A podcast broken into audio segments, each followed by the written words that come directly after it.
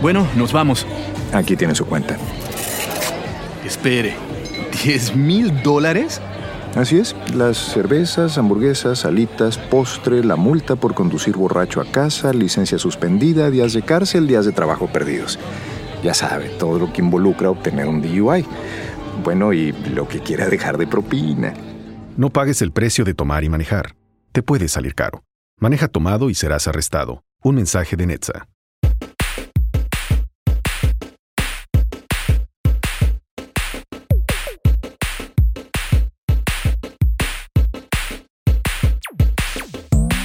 Dai, dai, però partiamo che ci sono 57 persone che ci guardano. Eh, sto aspetta, 2000, cioè, sto aspetta 21 e 15. Perché? Eh, vabbè. Vai, Questi 57 sono stati attirati da Final Fantasy XVI. Esatto, sì, sì, poi vedono noi. Infatti stanno siamo scendendo subito. Siamo E poi partiti. se, se noi. Siamo siamo partiti, per benvenuti a voi ragazzi che siete eh, stati attirati qua con la notifica sbagliata del gameplay di Final Fantasy XVI. Buonasera, invece vi trovate Floppy Disk, 22esima puntata della seconda stagione con il vostro Matteo Pizzirani che vi parla dalla sua collina questa sera innevata e quindi spero che tutto vada bene, che non vada giù la luce, e che eh, spero di poter fare tutta la puntata senza problemi. Allora, tra l'altro, inizio di puntata super problematico perché il software che usiamo di solito per registrare l'audio non funziona. Abbiamo dovuto trovare un'alternativa al volo. Spero che insomma la qualità possa essere eh, almeno non inferiore rispetto a quella che vi offriamo di solito. Mm, e abbiamo anche quasi rischiato di rimanere senza cam perché c'è stato un problema anche su quel software lì che grazie al cielo abbiamo risolto. Dovremmo riuscire a farcela ad arrivare in fondo. Ma nel frattempo presento i miei compari d'avventura che come sempre sono qui eh, con noi eh, ad allietarci con le, loro, con le loro voci. Allora, abbiamo in regia un Luigi Floris che è diventato così bravo ad imitare i romani che è diventato esso stesso un romano. Prova a parlare Luigi? Eh, sono molto contento di stare qui oggi con voi. Eh, invece, invece è tornato, è tornato Oddio. Mirko perché gli, gli hanno riattaccato i cavi a casa, ha pagato la bolletta finalmente, quindi è, to- Esatto. è tornato online. E poi salutiamo Matteo Scannavini, Buonasera a tutti. Marco Valle, Buonasera, buonasera a tutti. Luigi Floris, quello vero però, Au, ma de che? Ciao a tutti. Ecco. e abbiamo qui con noi questa sera anche un nostro compare di redazione, ovvero Loris Colosimo. Ciao a tutti. Ciao Loris. Buonasera. Ciao, ciao, è un piacere averti qui in floppy disk con noi. Perché insomma dovrai, dovrai parlarci di eh, un gioco che hai recensito e che ci interessa particolarmente. Ma prima di tutto questo, procediamo con la domanda della settimana, ovvero qual è la tua battlesuit preferita? Comincia, comincia, comincia, comincia. Lewis. Comincio io. Allora, io prendo una battle suite che non è del mondo videoludico, ma di un manga che mi è, rimasto nel cuore che si chiama Guyver. Ed è una battle suite particolare perché è organica. Poi se siete curiosi andate a cercarvi che cos'è questo fantomatico manga Guyver, che è inconcluso perché non, non se ne vede la fine stile Berserk. È quello dove c'è il personaggio che costruisce tutte le armi e le cose per salvarsi dalle situazioni con una cannuccia, un- una, una graffetta. è, è MacGyver. Però Un'altra anche cosa. La, anche la giacchetta di MacGyver non è male, ha un sacco di Anche il mallet di McGarvey non era male. Scanna, invece, per Al- te? Allora, io vado a pescare eh, nei videogiochi e vado a pescare un gioco che mi piace moltissimo e ehm, non conosciutissimo, però abbastanza famoso. Vado a pescare la tuta di Vanquish. Oh, sì, Che figata, vero, Vanquish. La Augmented Reaction Suit di Vanquish. Non so, l'idea di poter eh, scivolare in giro costantemente a una velocità astrale mi, mi attira molto. Poi la ha un bocca, design. oltretutto. Esatto, con la siga in bocca che... Cioè, Che il fatto di figo. potersi fumare la siga senza togliersi la tuta è un altro punto a favore, eh, Eh devo dire. Poi puoi rallentare il tempo, tutto, insomma, è una figata anche come design, quindi quella è una delle mie preferite. Molto Vero, sottovalutato Vanquish. Eh sì, è un bel gioco. è fantastico, è fantastico. Shinji Mikami. Marco, Ma io vado sempre su, sulla mia, su- sui miei, nei miei territori, dico la, la Mark 7 l'Aquila Power Armor di Warhammer 40.000, diciamo la, la- la- diciamo la classica tuta da combattimento, armatura da combattimento de- dell'Adeptus Astartes dell'Imperium. Se hai detto un sacco di parole che non conosco, ma mi fido sulla parola. Eh, l'armatura degli Space Marine di Warhammer 40.000, dai, Ok. così stringente. Un salmo in, eh, in latino, Iptorium uh, Frampnioz eh, Blopt. esatto. C'ho il tecnoprete che mi sta incensando il computer per farlo funzionare. eh, speriamo che incensi un po' anche la linea di Mirko, via. Eh no, ma lì sono proprio caduti in disgrazia. Mirko, tocca a te. Eh, io in realtà vado abbastanza sul classico perché dico la tuta di Grey Fox di vabbè, Metal Gear 1. Metal Gear Solid 1 Ok, ok. stessa cosa. Ma mi piace una cosa in particolare, l'elmo con quella non ho mai capito che è, è un visore. Sì, sì, esatto, immagino di sì. Poi ragazzi, cioè il, il momento in cui eh, togli la spada per il corpo a corpo, bella tuta, bella tuta, mi piace. Poi diventa invisibile. E penso tante altre cose che però non ci sono state dette. Chissà perché. Il Complotto, prossimo. complotto. Cioè andare nei bagni Esatto. delle, delle donnine. Chiaro. Ah, Loris, Io devo dire la, la tuta standard di, di Samus in Metroid Dread. Che ho l'amiibo qua dietro. Qui. Lo riesco a prendere. Questa tuta qua che. Di quando Samus eh, viene lasciata senza poteri all'inizio di Dread. eh, È una delle mie preferite. Strano, Anche che perché- poi in Metroid non succede mai di solito. No, è vero? No, nei Metroidvania non succede mai questa cosa. Vero Sym- Symphony of the Night? No, è vero. Beh, un po' Mai dappertutto però succede. C'è anche in God of War, Sì. succede di continuo, lui che perde i poteri tutte le volte, vabbè. A, Eh. a parte l'ultimo però... Allora, io invece devo dire che mi scelgo la, mm, la suit dei, degli- mm, dei Marine di, di StarCraft, di Raynor sostanzialmente. È bella imponente, bella grande. Che pu- Accoppiata da quella di Warhammer. Eh, vabbè, vabbè, vabbè, però... Senti, questo è come dicono i fan di Warhammer. E no, bella, però mi pi- cioè, ehm, perché è talmente tamugna, adesso non so se tamugna è italiano o se è modenese. Eh, E tamarro vuoi dire? No, tamugna vuol dire grosso, cioè è una cosa grossa. È un... Io lo riconosco, però non credo sia italiano. Eh sì, non è proprio crusca, eh, probabilmente. Però, No, io non lo riconosco come termine, quindi... eh, beh, comunque è talmente grande questa, questa tuta che eh, cioè, mi ha sempre fatto ridere, no? Tipo quando li vedi che muovono le dita, perché cioè, chiaramente non è che ci puoi infilare un dito lì dentro, cioè, non è un guanto che tu... Quindi, boh... eh, e poi mi sono sempre chiesto come fanno ad andare in bagno, cioè probabilmente c'è un sistema di, di Come fanno, drenaggio. Addosso. come fanno gli astronauti, se la fanno addosso, c'è un sistema di, di- di riciclo de- Ma seriamente? Gli astronauti, sì, eh sì, no, hai ragione, stai facendo un'estra- un'attività extraveicolare, dici, "Oh, devo andare a fare la cacca. No, vabbè, mi, que- mi- tiro No. giù le braghe, eh, eh, eh, cioè, Però prima di uscire dalla, dall'astronave dici... sì, ma magari ci stai otto ore fuori. Eh vabbè, tutte le scuse del mondo sti astronauti, ah, Ah. miei tempi. Va bene, va bene ragazzi, procediamo oltre. Dovete sapere che tra l'altro in questo momento ovviamente c'è qua la mia gatta che mi rompe le scatole. Ehm, perché fuori c'è la neve, quindi di, di solito la butto fuori, ma questa sera non ce l'ho fatta. Vieni qua che fle- flexo la gatta, flexo la gatta. Flexa la gatta, Eh, flexa la ma gatta. no, no, no, questo Miau. Qual è Eh, la tua battuta preferita, Ciccia? Va bene, va. Guarda che ti, ti vuole uccidere e probabilmente lo farà nel corso della puntata.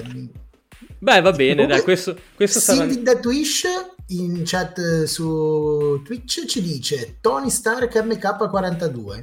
Ah, eh vabbè. beh, Mm. eh beh, hai ci detto sta. niente. È andato leggero.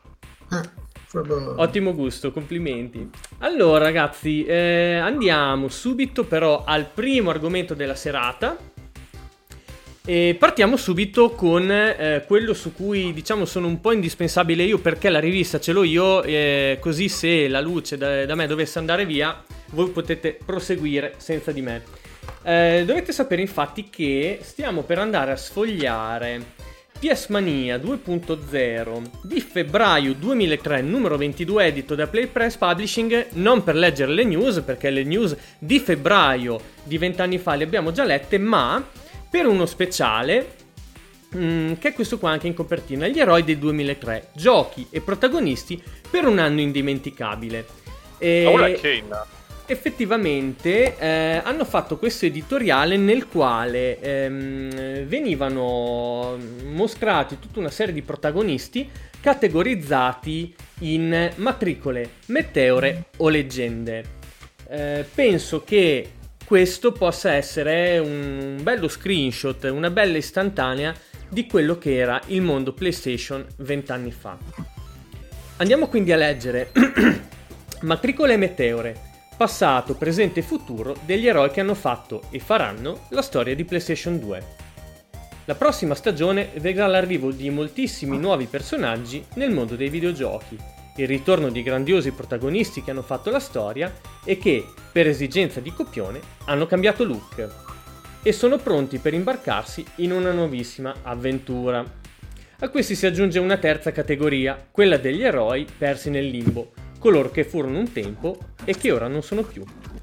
A loro è dedicato questo speciale, uno sguardo approfondito al cast che da eh, anni ci fa divertire su PS1 e PS2 e che per ancora moltissimi mesi ci accompagnerà nelle nostre notate insonni davanti al televisore, quando solo la luce verde e blu di una console nera ci terrà compagnia.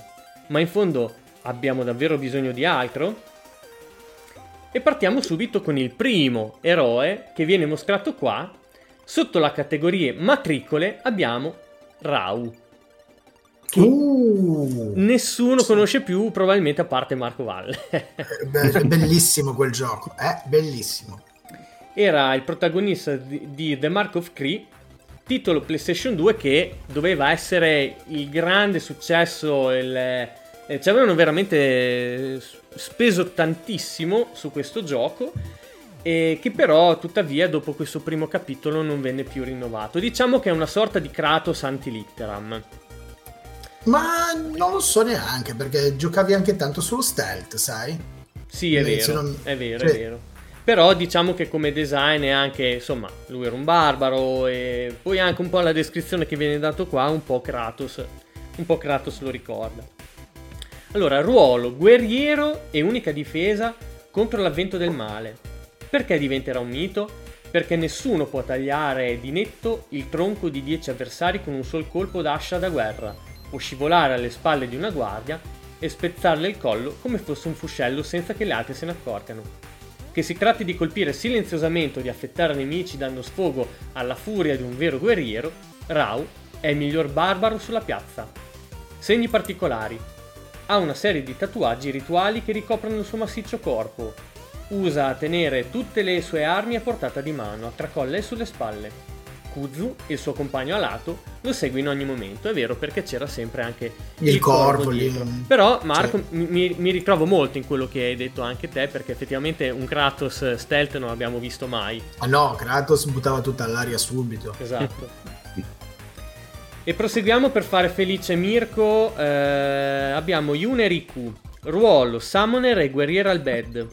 E infatti loro sono categorizzate come leggende perché chiaramente Final Fantasy X era già uscito. Perché sono un mito? Yuna è rimasta impressa nei cuori di tutti eh, per la sua insuperabile dolcezza e leggiadria, severa verso gli altri e nei riguardi di se, di se stessa. La Summoner passerà attraverso un processo che cambierà molti dei suoi vecchi ideali. Riku è un altro personaggio molto forte, dotato di una personalità vivace e vigorosa, che non si arrende di fronte alle situazioni più critiche. Due personaggi così diversi, ma molto legati tra loro, sono la ricetta ideale per la creazione di un mito. Segni particolari. L'evocazione delle, delle creature fa capire quanto amore e rispetto Yuna nutra per loro. Riku invece è una piccola peste, una ragazza lunatica e a tratti insicura, ma che si rileva indispensabile, si rivela indispensabile nelle battaglie contro mostri meccanici. Effettivamente c'era questa attesa spasmodica verso Final Fantasy X-2. Ahimè, ahimè, sappiamo tutti com'è andata a finire. E abbiamo una meteora invece. Abbiamo Gabe Logan, protagonista quindi di eh, Siphon Filter.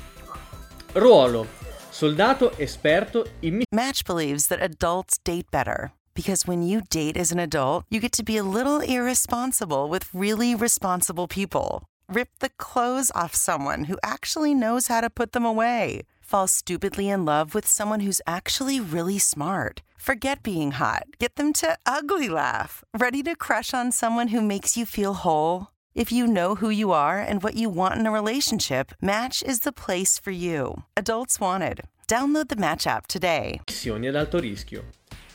Ultimo avvistamento Siphon Filter 3. Perché ci manca? Se avete giocato con uno qualsiasi dei tre giochi usciti finora, specialmente il primo, saprete sicuramente anche voi perché il panorama attuale dei videogiochi ha sicuramente uno spazio anche per Gabe Logan. Un eroe normale ma eccezionale allo stesso tempo, protagonista di avventure che tutti noi vorremmo vivere almeno una volta nella vita. Possibilità di rientro 50%. La Eh. Sony sì? Non dito, eh, si è visto. Eh, no, no, ma dopo effettivamente c'è Siphon Filter è tornato, eh. Ne hanno fatti altri. Quando? Sì, sì, ne hanno Mi son- fatti Sono fermato al 3. Allora. No, no, c'era anche il quarto, si chiamava Omega Strain, poi non, non so, ne avevano fatti anche altri comunque. Possibilità di rientro 50%. La Sony sta preparando grandi cose per l'inizio dell'anno e una di queste potrebbe proprio essere il primo capitolo a 128 bit di Siphon Filter. Gabe sarà ancora protagonista o dovrà cedere il passo a qualcun altro? Vedremo. E proseguiamo anche qua. Mirko sarà contentissimo, vero? Hai già visto di chi stiamo per leggere? Oh mamma mia. Eccolo qua. Cloud Strife. È ovviamente una meteora perché eh, insomma era il 2003, Final Fantasy VII era uscito da 6 anni e non si sapeva più assolutamente nulla del ritorno eh, di, di Cloud e compagni. Ruolo ex Soldiers eh, passato al gruppo di terroristi della Avalanche. Ultimo avvistamento, vestito di nero che vagabondava per il magico mondo di Kingdom Hearts. Perché ci manca? Ah, è vero. C'è davvero bisogno di dirlo? Avete ben presenti le emozioni che questo ragazzino dai capelli biondi a punta è riuscito a regalarci con un solo gioco? Molte serie non sono riuscite nello stesso obiettivo con 3 o 4 titoli. Vogliamo un nuovo Final Fantasy VII al più presto. Possibilità di rientro 90%. Ok, la percentuale è notevolmente esagerata, ma la nostra voglia di rivedere Cloud in un nuovo Final Fantasy, magari insieme a Tifa, Barret e tutti gli altri, è davvero enorme e speriamo che la Square esaudisca i nostri desideri. Mi dispiace Soprattutto per, voi la lettori- grande caratterizzazione del personaggio che ad ogni minima intemperia o pericolo per il gruppo reagisce con mano davanti alla faccia Ma non è ultimi vero. No, ma è la stessa cosa di Squall. Mano in faccia, whatever. Ah, Già che, già che chiamare quella di quel personaggio una mano è, è esagerato. eh. Quel blocco, di, quadrato così. Per poligono. potere. quel panetto di burro che aveva. sì, Eh, esatto. esatto. Loris, dicevi? Sì, che mi dispiace per i lettori del 2003 che si aspettavano nuove cose di Final Fantasy VII. Eh sì, io ero fra quelli. Ti devo dire che quando uscì il film Advent Children, cioè per me era ass- cioè, belli- meraviglioso perché cavolo, sono, loro sono tornati davvero finalmente, no? In questo sequel che, eh, che tanto si era atteso, tanto si era immaginato. Vabbè, poi dopo effettivamente dopo a mente fredda te ne accorgi e dici, vabbè, però... Però effettivamente è, è stata effettivamente la meteora. Perché no- non, non è uscita poca roba. Nel senso è uscito quello per il cellulare in Giappone, eh, Advent Children, Crisis Core, eh, Dirge of Cerberus, eh, cioè almeno sette titoli buoni sono usciti. Eh. Era anche, su, remake. ah, era anche su Airgates. Esatto. Sì, sì. Cioè, Anche su non- non- Dissidia è tornato, no? Dissidia, Kingdom Hearts vero. 1, 2, cioè... mm. Teatrino ritmico, insomma, si è visto Dappertutto, praticamente ovunque, sì. È mai stato un ospite in un gioco di un'altra compagnia? Forse Eh, Smash Bros. Smash. Ah, Smash, Ma sì, infatti mi... Se pensate, cavoli, Smash. E poi abbiamo Ico e Yorda, leggende. Ah, Ruolo, giovane eroe e principessa della luce. Perché sono un mito? Ico è uno dei pochi personaggi che è riuscito a farci commuovere. Il rapporto che lo lega all'eterea Yorda è forse uno degli esempi più riusciti di amore virtuale. La sua figura gracile e insicura di Yorda che segue Ico mano nella mano è davvero una delle cose più belle che si possono vedere su PS2. Segni particolari. Ico è uno sfortunato ragazzino dalla tri- scelto dalla sua tribù come vittima sacrificale di un crudele rito religioso. Una lieve scossa di terremoto lo libera dal suo atroce destino e dà inizio a una delle favole più coinvolgenti e commoventi della storia dei videogiochi. E infatti si parlava anche, avevamo letto nelle news di qualche mese fa, che si parlava tanto di un seguito, seguito che però sappiamo bene essere Shadow of the Colossus. Mm, vero. Ma è- è- scusate, perché io non sono molto afferrato su, su questa- cioè, su questo tipo di giochi. Ma Shadow of the Colossus, che è molto bello e tutto, è eh, nello stesso universo narrativo di Ico? Eh, sì, in teoria Ico è ambientato dopo il finale di Shadow of the Colossus. Ah. non sbaglio. Ah, ok, non lo sapevo. Quindi Shadow of the Colossus è un prequel, diciamo. Esattamente. Ma Ueda cosa sta facendo adesso? Ma Bella domanda. Anche perché PlayStation ha smesso di sviluppare giochi in Giappone, quindi... c'era stata qualche notizia lo scorso anno, se non ricordo male. Mm. Però non... non Beh, c'è che dopo nulla. The Last Guardian non è che ne sento poi tanto bisogno, però... sì, sono d'accordo. Cioè, bell'esercizio di stile, ma finita lì, secondo me. Sì, No. sì, sono molto d'accordo anch'io. Io l'ho lasciato a metà perché mi arrabbiavo perché Crico non mi, non mi obbediva.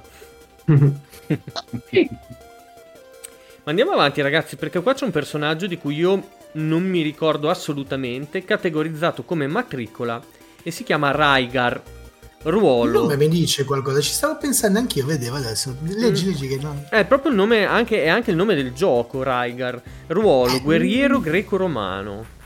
Perché diventerà un mito? Differentemente da molti eroi moderni, equipaggiati con armature fatti- eh, fantascientifiche e armi ipertecnologiche, Raigar è un personaggio ancora autentico, provvisto sì di un'arma singolare come il Disc Armor, ma ancora capace di imprese leggendarie per salvare la bella principessa Armonia.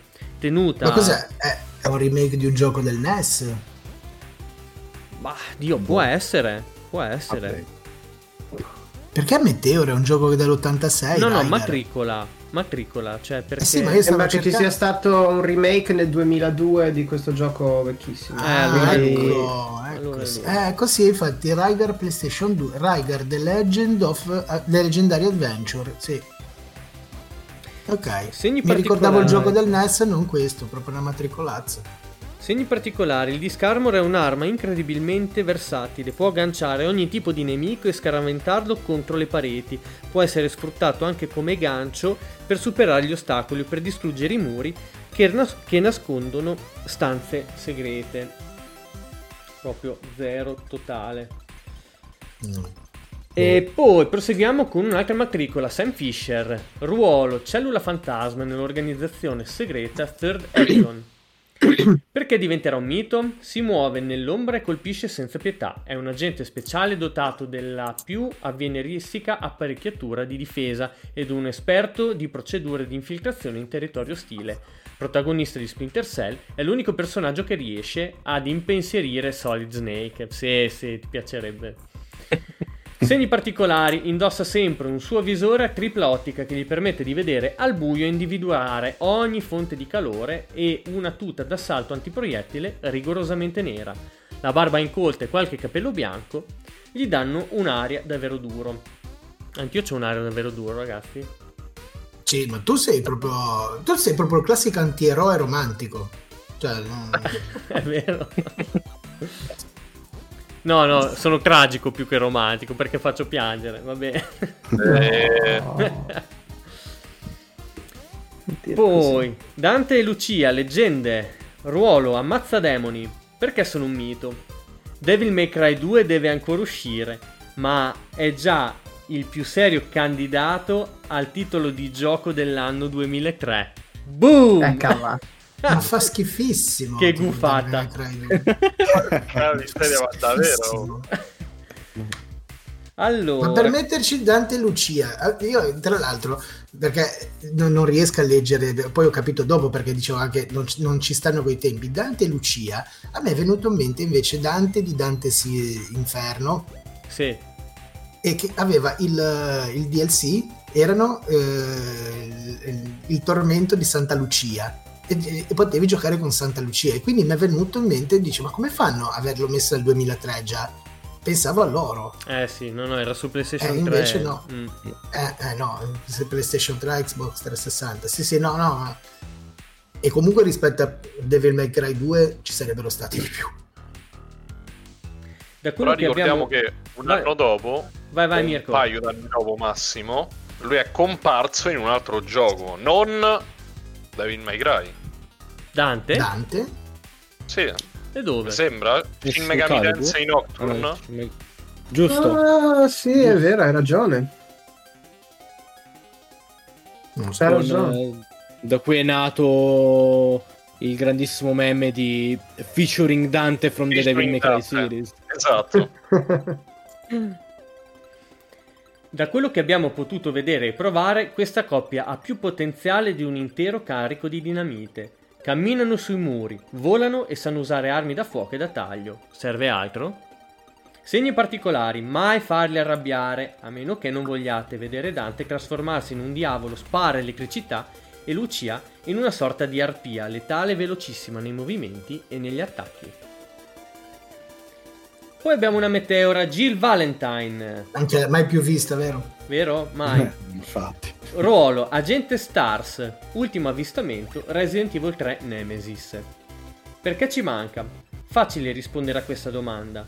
Perché Jill, insieme a Claire, è da sempre uno dei personaggi più amati dell'intera serie, come dimostra anche il poster che le abbiamo dedicato. Fragile ma decisa nei movimenti che contano.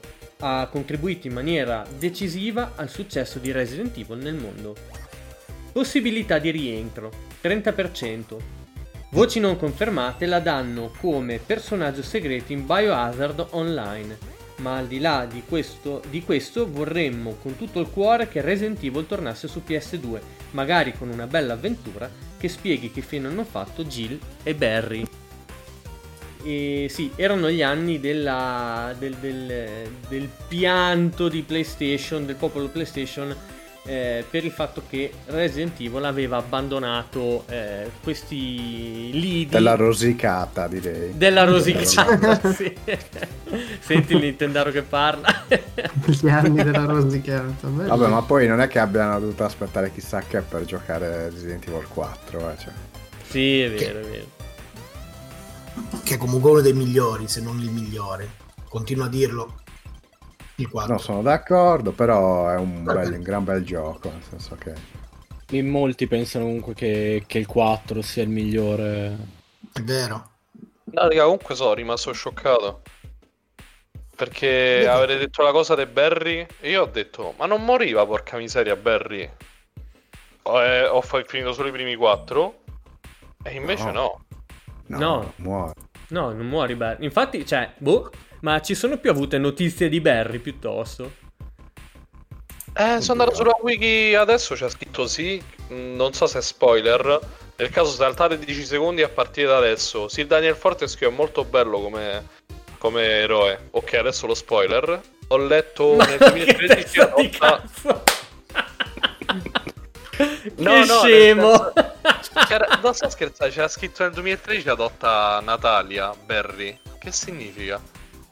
Eh, non lo so, che diventa mamma, Ah, che cazzo ne so.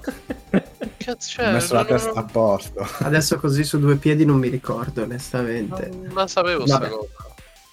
Boh.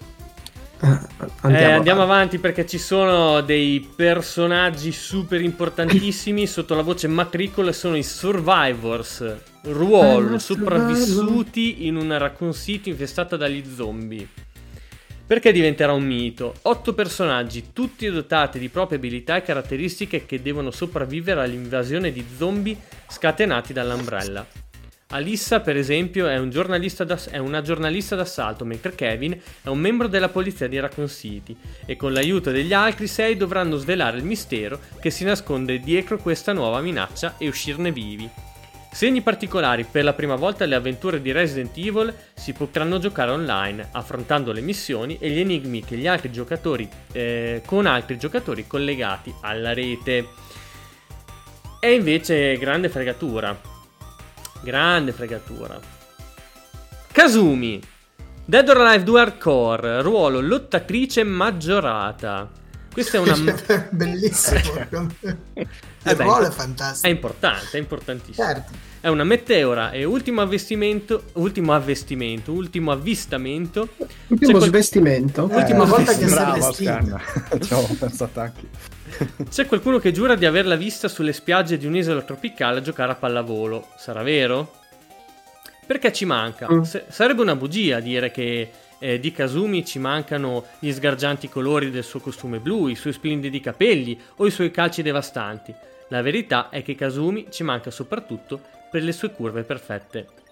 Possibilità di rientro 25%. La Tecmo dice di lavorare in esclusiva per Xbox, ma gli scarsi risultati di vendita di Dead or Alive 3 fanno pensare alla possibilità di un rientro della serie su PS2. Attualmente non c'è nulla di uffi- ufficiale, ma secondo alcune indiscrezioni sembra che presto eh, potremmo ammirare le fantastiche gambe di Kazumi in Dead or Alive Remix per il monolite nero. Io mi ricordo le rosicate verso Xbox perché io odiavo Xbox. Mi ricordo le rosicate perché c'era Dead or Alive 3 eh, esclusivo che erano tutti lì che se la menavano su quanto fosse bello, su quanto c'era, c'era la neve interattiva. ehm, sì, ho sofferto. Sì, va a cagare, cioè rispetto a quello che abbiamo sofferto noi, cioè in certe situazioni direi che per Dead or Alive si poteva... No, hai ragione, però è una questione di principio perché Xbox era arrivata e Microsoft e Bill Gates erano antipatici ed erano lì apposta per cercare di spodestare PlayStation. Quindi Ma no. sì, poi queste... No, praticamente esclusive- non è cambiato niente visto cosa sta Queste, succedendo queste con Activision esclusive, queste esclusive terze parti a pagamento senza nessuna ragione, se PlayStation non le ha mai fatte neanche adesso, no? È Quindi- vero? No, no, no. zero. No. No, comunque io continuo a sostenere che la Microsoft sia cattiva perché vuole levare l'esclusiva a Sony, che poverini, cosa fanno se no? Eh. Eh, che brutta fine che ha fatto Dead or Alive come franchise. Sì, comunque è vero, che fine ha fatto poi? Cioè, non... E in teoria, dopo il titolo per 3DS, che credo sia stato l'ultimo, se non sbaglio, forse ne è uscito uno su PS4, non l'hanno più fatto perché hanno visto che non, non riuscivano a mettere degli slider eh, di Jiggle Physics più alti, e quindi hanno smesso. Sì, ha perso la sua, diciamo, cosa Sì. principale. Ma anche perché i picchiaduro in quel periodo erano andati molto in caduta. Che poi non era neanche fantastico come... Io non sono un appassionato di picchiaduro, però a parte giusto le tette che rimbalzavano, non è che c'era granché... Cioè, voglio dire, c'era molto di meglio in giro a livello di, di gioco, inteso proprio... Sì, c'era- No, no, vai pure. Uh, che effettivamente ci sono stati capitoli molto amati di Dead or Alive, però effettivamente dopo che hanno cominciato a ormai far scalpore solo i grandi tre, mm, non, eh, non si è più visto un titolo diciamo bello, però Non, non bello nel senso che i titoli fossero brutti, però che fossero dei bei picchiaduro. Oh, Beh, il, ga- il gameplay non mi ha mai preso tantissimo di della live alla fine, cioè nel senso io ho sempre preferito altra roba. Ma la verità è che tutti lo, lo provavano almeno per un motivo, lo sappiamo qual è, e quindi boh, chissà. Che era la neve interattiva che dicevo prima. La neve interattiva, esatto, Sì. esatto. Ma più che altro ai tempi già c'erano talmente tanti franchise e picchiaduro tra vabbè Street Fighter, Tekken, Soul Calibur, King of Fighters, cioè King of Fighters pure prima andava tanto agli- all'inizio dei 2000. Poi si è perso, però. King of Fighters andava, sì, cazzo. King of Fighters, sì, sì, sì. Fatal Fury Samurai, prima. Samurai Showdown. Mortal Eh, Kombat esatto. in quegli anni forse era un po' in penombra. Sì. I primi per PS2 non, non sono stati memorabili. Già verso il 2005-2006 sì, però all'inizio. Era anche gli anni di boom di, di Smash Melee. Vabbè, Vero. sì. Eh, ce n'erano, ce n'erano. Sì. Ma passiamo oltre ragazzi perché è il turno della leggenda Solid Snake. Ruolo agente speciale Foxhound. Perché è un mito? Solid Snake è il mito dei miti, l'indiscusso re dei videogiochi d'azione. Riuscite a trovare in altri giochi un personaggio capace di lanciarsi da un ponte nel bel mezzo di una tempesta per atterrare su una nave?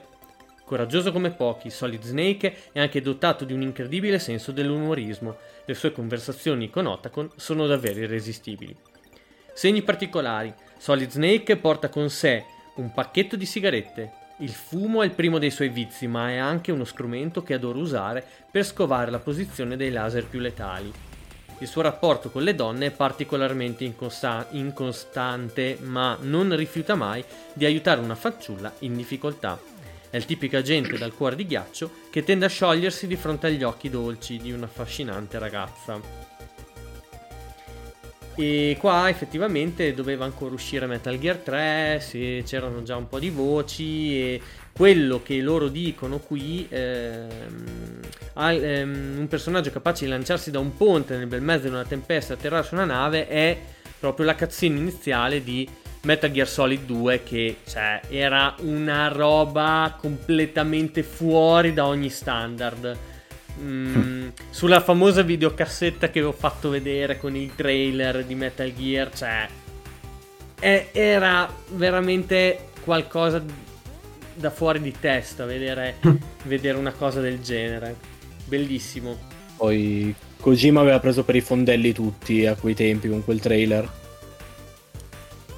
Perché? Cioè, che, Uno che non, ama, che non ama trollare così. Eh beh, Esatto, che aveva mostrato solo le parti della nave con Snake. Sì, è E vero. poi finito il trailer, eh, guarda Raiden.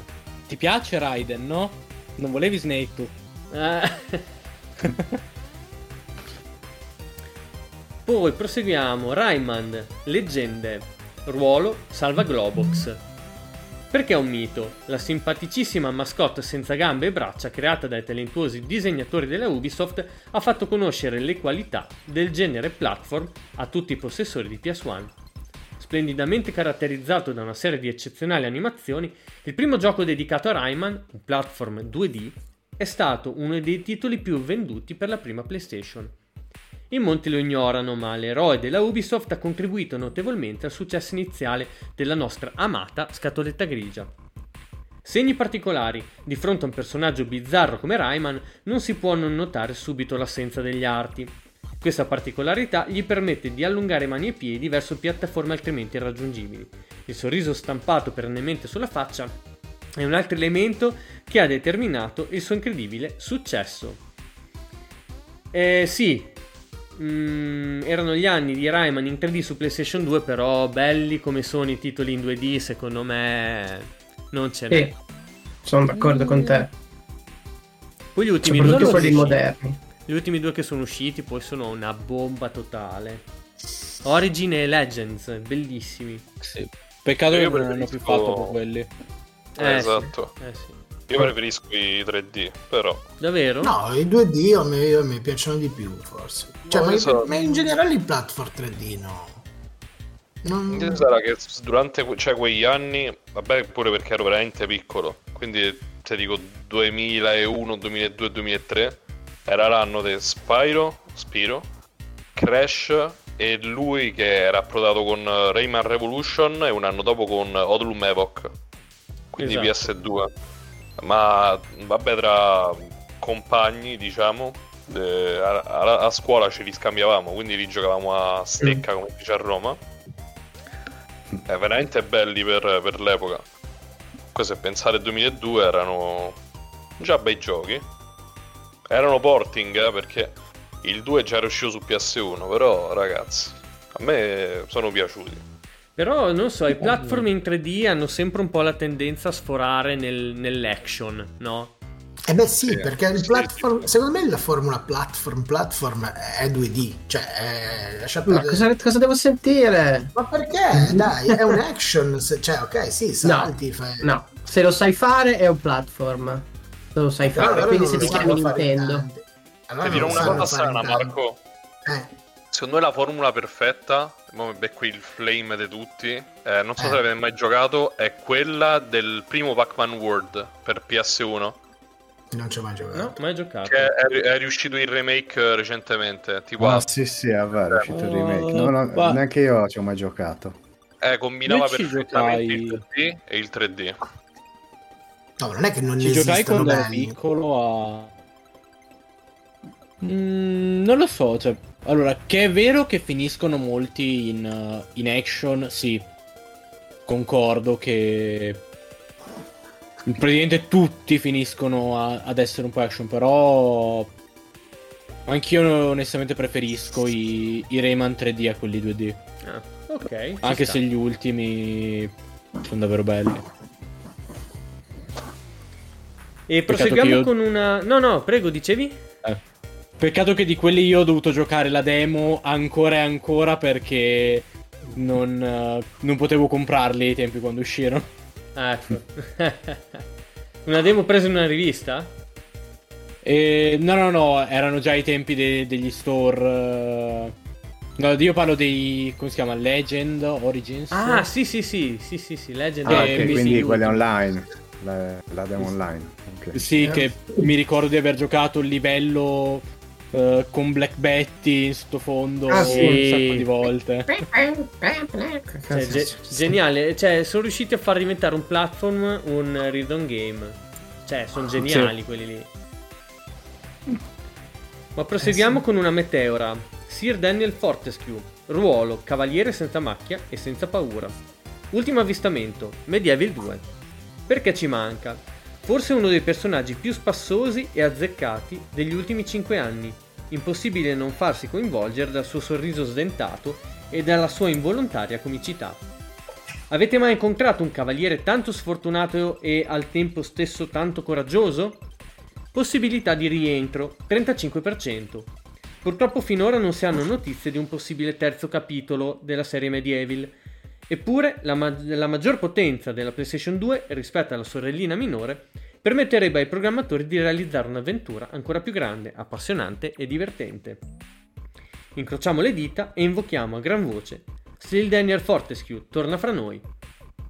Io non mi ricordo se quello per la PSP era un capitolo inedito o era un- una sorta di remake. Non me lo Era una sorta di remake, Resurrected se non sbaglio si chiamava. Sì, esatto. Resurrection. Resurrection. Era, era un remake praticamente. Ok, un remake del primo? Sì. Sì, sì, del Ok, primo. ok. primo. Qua dirò una cosa, io l'amore dei fan PlayStation per sta ciofeca non l'ho mai capito. Ma guarda, Mai guarda, capito. Ti dirò, ti dirò una Gioco cosa. ti- mediocre, carina l'idea, eh, però veramente non l'ho mai capita, onestamente. ti dico Sarà perché questo. non c'erano magari giochi tanto di questo genere su PlayStation, allora E io ero abituato colore, bene. Il troia. primo, Eh, so. il, il primo originale era stato bello, cioè proprio bello bello. Me, me lo ricordo, almeno a me aveva divertito tantissimo all'epoca. eh, il primo proprio quello originale. Il secondo no, assolutamente non mi è piaciuto. Ah, ma E- secondo me pure il 2 non è malaccio, è carino. Però sì, si lascia giocare, ma cioè, non- lo giochi e non te ne ricorderai mai più. il remake che hanno fatto su PlayStation 4 cos'era? È una cagata fuori dal vaso, proprio una, una merda spaventosa, cioè proprio no. Sì, ma capisco, solo che per me ti dimostra in- ancora di più come secondo me anche l'originale non fosse chissà che, sia invecchiato male, almeno a mio parere, eh. io non l'ho No, mai ma posseduto, me lo è sono sempre fatto prestare, È invecchiato Non- malissimo, non è invecchiato però male, non lo so, malissimo. mm, non mi ha mai, non mi ha mai convinto, Eh, scusate. però qual è la differenza, Scanna? La differenza è che secondo me Resurrection, eh, che giocato su PSP è pochi giorni dopo l'uscita, era Insomma. bello. Insomma, pochi giorni dopo l'uscita. Eh, l'ho giocato pochi giorni dopo l'uscita, che te devo dire? Ah, ma no, pensavo del. No, che- scusami, dicevo, pensavo che l'avessero fatto tipo dopo. Cioè il remake fatto dopo poco che è uscito il gioco. Dicevo, eh, No, è no, proprio- no. no, no, ok, scusa, abbi pazienza. No, no. Nel senso, l'ho giocato pochi giorni dopo l'uscita e dicevo, ammazza che figo. Cioè, già per l'epoca era figo come remake, ok? E quindi lo metto qua. Il remake per PS4 dovrebbe mia, stare qua. schifo. Sta qua.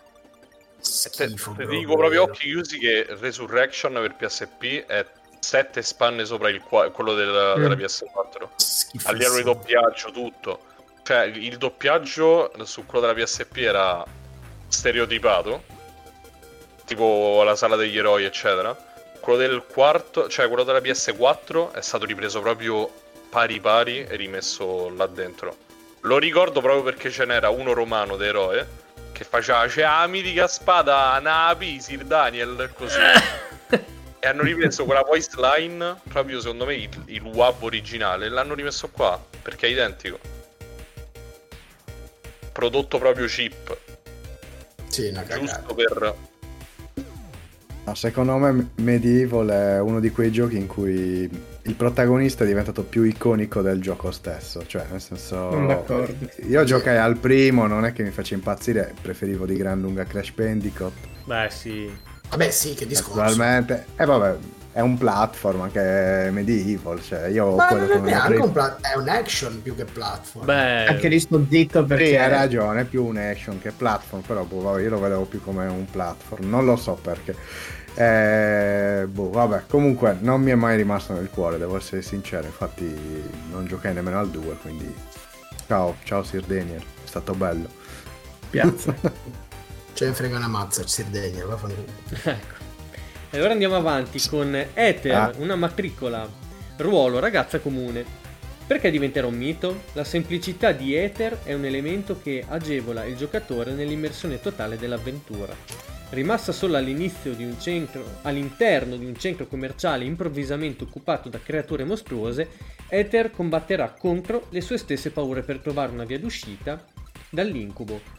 Segni particolari. I grafici della Konami hanno volutamente creato Ether come una ragazza uguale a tante altre, l'esatto contrario dell'eroina tutta muscoli e armi. Si tratta in altre parole della versione femminile di James, protagonista di Silent Hill 2, un personaggio inizialmente debole e indifeso, ma che troverà presto la forza di fronteggiare le forze del male. Sì, perché qui non è specificato, o meglio è specificato nella didascalia dell'immagine che c'è qui, ma stiamo parlando della protagonista di, di Silent Hill 3. E proseguiamo perché abbiamo due veri miti qui. Eh, erano categorizzati come leggende, adesso invece sarebbero, sarebbero meteore purtroppo, che sono Reziel e Kane. Ruolo, ecco, e Mirko esulta. Ruolo, vendicatore e signore oscuro di Nosgoth. Perché è un mito? L'eterna, lot- l'eterna lotta tra il bene e il male, la luce e l'oscurità, ha in questi due personaggi due rappresentanti perfetti delle rispettive categorie. La forza d'anima di Reziel, tradito dal suo signore e deciso a tutto pur di vendicarsi contro la sete di potere e di dominio del suo avversario, beh, conoscete qualcosa di più affascinante?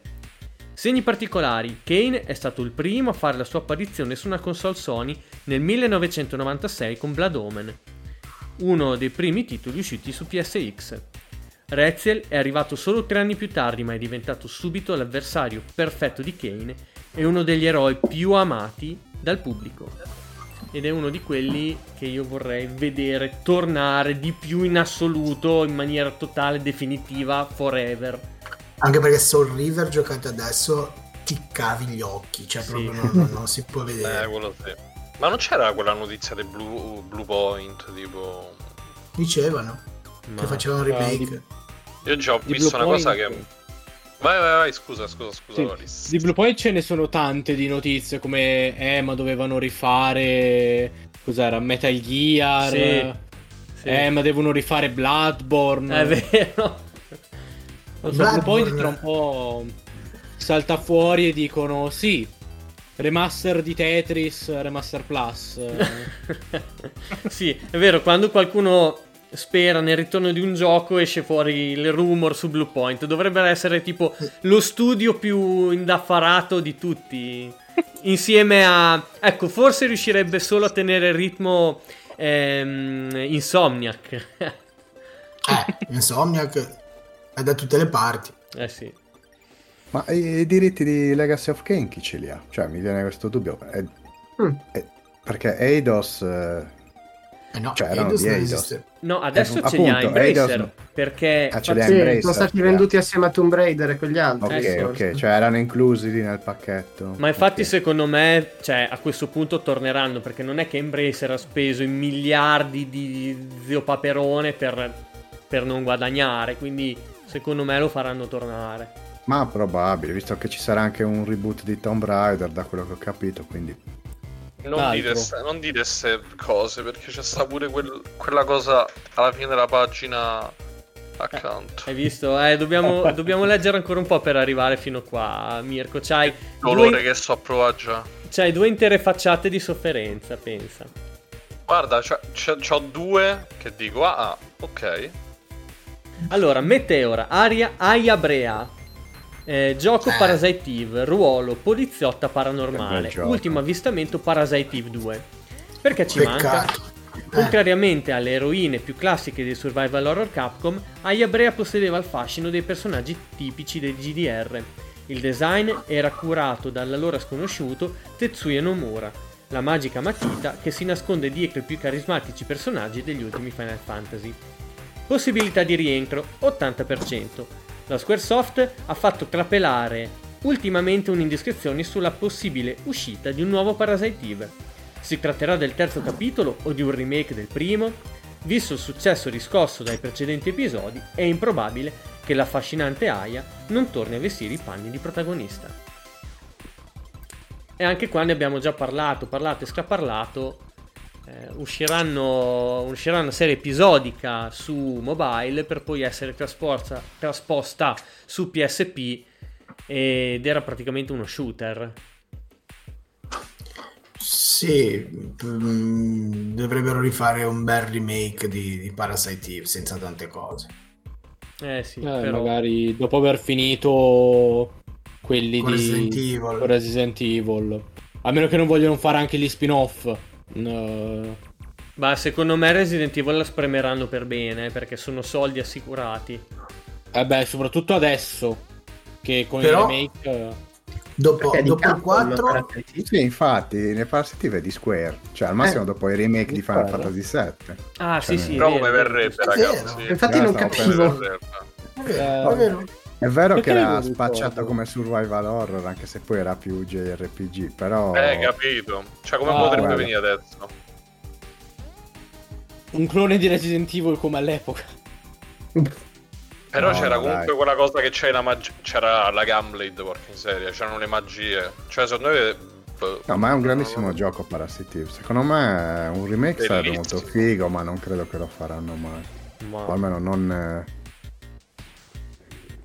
non in questa prima- generazione. Vogliamo prima il remake di Xenogears. Eh, quello magari. Cioè, magari gli europei potrebbero giocarlo per la prima volta. Madonna. Io Ecco che parte il flex. esatto. Mm. recuperato qualche mese fa. Grande! No, quello lì te lo, te lo invidio proprio. Eh. è- Io sono un grandissimo fan di tutti i lavori degli Xeno, quindi Sì. Sei esperto quindi di Xenogears? No, è l'unico che ancora non ho toccato, però Xenoblade Vita Morte Miracoli. Ok. Non lo puoi reclutare, Matt. Eh, infatti stavo già scrivendo noi perché insomma qualcosa bolle in pentola. allora, proseguiamo. Abbiamo un'altra matricola. Gen, questa forse me la ricordo solo io. Sì, infatti stavo pensando chi è sta qua.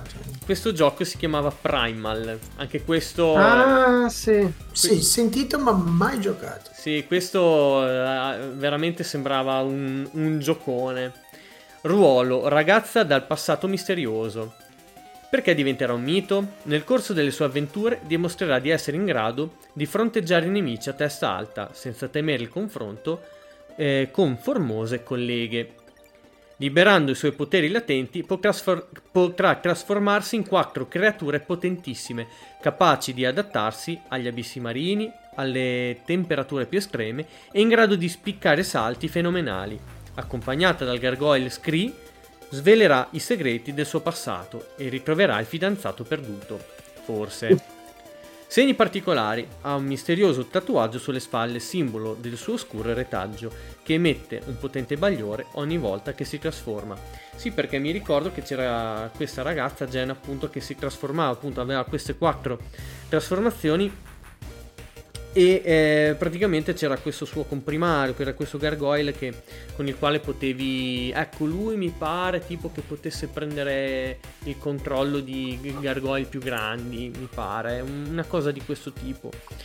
E sembrava davvero un giocone all'epoca, poi in realtà boh, lo provai, forse una demo, non ricordo, ma era boh, abbastanza me. Abbastanza Mi ricorda Cameo come idea sempre del personaggio che la tipa che si trasformava in quattro bestie differenti.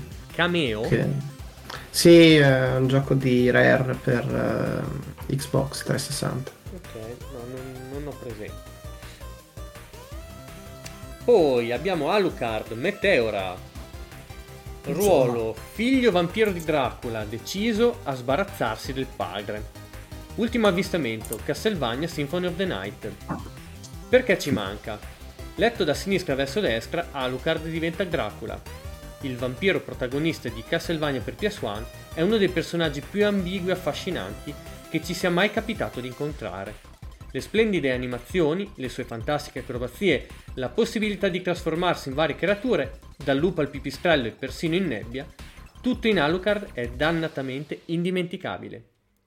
Possibilità di rientro 50%, Secondo il calcolo delle probabilità, dopo aver assistito al ritorno di numerosi eroi provenienti dai giochi del passato, Shinobi, Raigar e Contra, ecco Raigar che torna, eh, non è da escludere che nei prossimi mesi potremmo rivedere sugli schermi PS2 l'inivitabile mantello di Alucard. Konami non ci deludere. E poi non l'ha fatto. E invece non è andato perché è uscito Lament of Innocence e... Ah, come si chiama? E vabbè, quell'altro per PS2, eh, che tra l'altro non era neanche grandioso. Però a Lucard abbiamo poi rivisto dalla serie Lords of Shadow. Tra l'altro molto bello anche come design. Di, anche nell'anime, no? Anche nell'anime poi, sì, però più mm. avanti. Mm. Lords of Shadow, eh, di comunque anche lui comincia a avere i suoi annetti, Lords of Shadow. Comunque questo Uh, questa rivista è tipo sogni infranti. Vabbè, ma non è andata benissimo. Esatto. Non c'è fantastico. Molto, eh. È fantastico leggere appunto queste cose di, di 20, 20, anche di più anni fa quando le leggevamo perché cioè, sono, a volte ci sono proprio delle cose tipo che dici adesso dici erano deliranti, cioè proprio non, non, non, senza proprio un minimo di senso, però all'epoca ci credevi. E proseguiamo con Jack and Dexter, Ruolo, ah, che queste sono leggende perché era già uscito eh sì. un gioco 2. Ruolo avventurieri per le terre dei Precursor. Perché sono un mito? Jack è misterioso e eh, aspetta che c'è la piega non si legge e bada solo a compiere la sua missione senza mai chiedersi se ne valga la pena. Al contrario, Dexter è sempre alla ricerca di un, mu- di un buon motivo per non fare niente salvo quando cerca in tutti i modi di prendersi il merito delle vittorie conseguite dal suo amico. Una coppia perfetta che farebbe morire da ridere anche i comici di Zelig. Segni particolari. Dopo essere stato trasformato in un bizzarro animale peloso da una pozza di eco, Dexter non ha trovato altro passatempo che tormentare il suo amico Jack, con una frase e una scenetta diversa ogni volta che questo veniva sconfitto da un avversario. Anche qua ci sarebbe un ritorno, dai, sarebbe carino. Poi vabbè, Eh, non bello. adesso poi Naughty Dog fa solo giochi impegnati, quindi non ne- non- non- Eh, di questo genere proprio non ne vedremo mai più da loro. e nemmeno Toys for Bob fa più giochi simili, quindi adesso fa solo Warzone. È vero, sì, perché poi è stato... Cioè, è di Vicarious. Visions, È di. Activision, Mm. giusto? Sì, Eh. sì. Mirko, sei pronto? Non so, non posso mai essere pronto per una cosa del genere, non sarò mai pronto. Spiglia male. Vabbè, dai, la leggiamo velocemente così togliamo il cerotto. Allora, matricole. Curtis e Lara. Lara fra parentesi. Io guardate ragazzi perché stiamo, stiamo chiaramente in, in puntata, però adesso la cosa che vorrei fare è bestemmiare. Non è, t- non è tanto... Ma minchia, la- Lara lo posso capire, ok? Sono usciti sei giochi al- nel periodo di questo articolo. Ma Curtis c'è sta per un quarto del gioco, un gioco di merda oltretutto, e per un quarto di gioco. Ma che cazzo c'entra? Cioè, è come se dico il, maggior, il maggiordomo dell'Ara. Sì, c'è stato di più, dici. Cioè, più Eh. iconico. Porca miseria. In Ma io se lo ricordo a Cortis. Valuta qualcuno. Tu, tu sei nato negli anni 80. Eh, Tomb Raider. Ah, sì, sì, quello del maggiordomo. È Ma vero. chi è me vero. dice Cortis? Per carità. Sì, in effetti. Io la prima volta che lo sento dire. Sì, ma infatti. Ma da perché secondo cagato. me... eh, Io infatti non mi ricordavo, poi quando, poi quando ho detto Lara, ok, allora ho, ho rifatto... Ma infatti la, la- Lara fra parentesi l'hanno messo per fare capire chi cavolo è questo qua. Perché tra l'altro secondo me eh. stiamo parlando di un personaggio di un gioco che doveva ancora uscire. Angel of Darkness è quello il tizio con i chakram che sa vedere attraverso le pareti e c'ha le visioni. Esatto, però E C'ha pure in mano il chakram. di che anno... eh, Aspetta che... Allora, leggiamo perché ho il dubbio che fosse già uscito. Eh, Dicembre 2003 dovrebbe essere uscito Angel of Darkness. Allora doveva ancora uscire, eh, per questo l'avevano messo perché probabilmente c'erano alte aspettative, no? Effettivamente Lara ha una personalità talmente forte che eh, non è mai riuscita a trovare un comprimario che potesse essere alla sua, alla sua altezza. E questo Curtis evidentemente non ha fatto eccezione. Allora, ruolo coprotagonista della nuova avventura dell'archeologa più famosa del mondo. Perché diventerà un mito? Se essere il primo personaggio a condividere la scena con sua sfericità Lara Croft non vi basta, allora sappiate che Curtis è un ex legionario, ha una certa esperienza con le arti occulte ed è l'ultimo superstite di un ordine segreto chiamato Lux Veritatis. Il nostro eroe ci sa fare con le armi ed è in cerca di vendetta per l'assassino del padre. Segni particolari. A parte una pistola di precisione nella fondina, ha una strana arma da lancio simila- simile a un boomerang, con delle lame. Sembra inoltre che Curtis sia dotato di particolari poteri mentali. E vabbè, Mirko, dai, hai già detto abbastanza, direi, quindi... Mazza quanto è lungo ancora questo articolo. Ah, ce n'è ancora. Quella è la, quella è Ma la ragazza dei Ridge Racer. Beh, o possiamo anche, possiamo anche saltarne un paio, magari. Ma facciamo così, facciamo così ragazzi, allora abbiamo le ultime tre facciate, le teniamo per un prossimo episodio, ok? Ci sta. Piaciuto. Ci sta. Posso aprire una parentesi su Tomb Raider? Poi, cioè, così mi è venuto in mente. Cioè, che poi in effetti un comprimario è arrivato anni dopo, secondo me. Jonah, tutto sommato. Sì, dai. Ok. Ah, dai. Ok. Sì, che effettivamente era più simpa- era più simpatico di quelli che stava Eh sulla sì, ma nave. poi aveva anche un minimo di ruolo, ce l'aveva, eh, va dai. Sì, sì. È vero, è vero. Lui ci sta. Allora ragazzi, quindi riprendiamo non la volta prossima, probabilmente la volta dopo ancora. Questo era lo speciale degli eroi del 2003 letto dalle pagine di PS Mano 2.0 numero 22 di febbraio del 2003, edito da Playpress Publishing. Ma ragazzi, proseguiamo perché dovete sapere che Loris è qui per parlarci di un gioco che ha recensito, un gioco eh, tra l'altro del quale sono particolari fan anche il nostro, il nostro Luigi Floris e il nostro Matteo Scannavini e che ha da poco eh, ottenuto una remastered. Quindi il nostro Loris adesso mettiamo in chat e metteremo anche in descrizione dell'episodio la recensione che ha scritto per Gamesource.it e ci parla di eh, Metroid Prime Remastered. Mm. Da cosa vogliamo partire di, di Metroid? Allora, io ti okay. faccio solo una domanda iniziale, poi lascio parola perché io purtroppo di Metroid, a parte Gred, non ho giocato altro, sono una bestia totale. Insomma, so che è una remastered che è stata molto lodata, questa qui. Sì, molto. Mm, tu sei d'accordo? Tu mm, che cosa ne pensi? Pensi che fosse un prodotto che era necessario, che vale la pena acquistare? Quali sono le sue potenzialità? Allora, sicuramente è una remastered che andava fatta anche perché abbiamo l'uscita di Metroid Prime 4 nei prossimi anni. Boh, forse se Nintendo decide.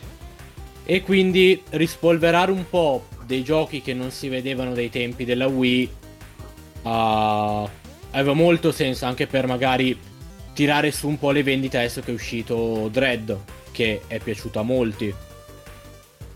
E se usciranno come si rumoreggia in giro per l'internet, anche il 2 il 3 è, è un'ottima pubblicità per il 4. Molto rischiosa, ma un'ottima pubblicità. Perché comunque la remastered è stata fatta in modo molto molto minuzioso, però il gioco purtroppo sente il peso degli anni. Ok. Cioè, nel senso che è legnoso in qualche sua meccanica, è invecchiato male. Diciamo più che legnoso è un po' frustrante perché mm. tende a volerti far andare da una parte all'altra della mappa molto spesso, ma per farti da una parte all'altra della mappa ti devi rifare tutte le aree. Sì, e... un backtracking mal fatto, diciamo. Sì. E che ai tempi magari non lo sentivi più di tanto, anche perché ai tempi era la rivoluzione un po' dell'FPS Nintendo. Però adesso lo senti. Anche perché l'area da cui passi di più è quella che un po' ti rompe di più le scatole girarla. Che diciamo l'area centrale che fa da diciamo collegamento fra tutte le varie aree del gioco. Ok. Ma ti chiedo una cosa proprio da capra totale. Ma eh, mm-hmm. c'è anche il respawn, quindi quest'area mm, su cui devi passare 200 volte, oppure eh, non so, quindi cioè, devi anche rifare tutti i combattimenti. Sì, il respawn dei nemici, intendo dire. Ah, oppure... sì, sì, sì. Ah, ah okay. ok, ok. Ogni volta che fai un tot di stanze, quelli do- delle stanze prima respawnano. Adesso non so dire di preciso con quale principio respawnino dovrebbero essere stanza, uccidi i nemici, vai alla stanza dopo, stanza dopo ancora. Se c'è una stanza di mezzo, quelli della stanza prima vengono respawnati. Non so se mi mm-hmm. sono mhm. spiegato. Sì, dovrebbe essere più o meno così, però non so dire il numero di stanze per il respawn preciso. Vabbè. Uh, però sì, i nemici respawnano e la cosa è che man mano che tu vai avanti col gioco, le aree si aggiornano. Quindi trovi nemici sempre più grossi nelle aree che hai già fatto. E quindi o prendi e corri in mezzo sperando di non prenderti botte o effettivamente perdi già anche un po' di tempo lì per, uh, uh, per ucciderli. Ascolta Loris, qual era il tuo rapporto con l'originale? Come... L'originale io lo giocai non tantissimo per Wii. Anche perché non, era, non sono mai stati giochi chiarissimi su quello che bisognava fare. Infatti, il primo ci giocai giocai tutta la trilogia per molto poco perché andavo avanti, mi bloccavo su uno e provavo ad andare avanti con gli altri. Perché Vabbè. ai tempi non mi ricordo quanti anni avevo della trilogia su Wii. Però diciamo che Metroid l'ho riscoperto eh, l'anno prima o l'anno stesso di, di Dread. Che ho, ho deciso di prendere e rigiocarmi tutti i giochi possibili. Adesso mi mancano l'1 e il 2.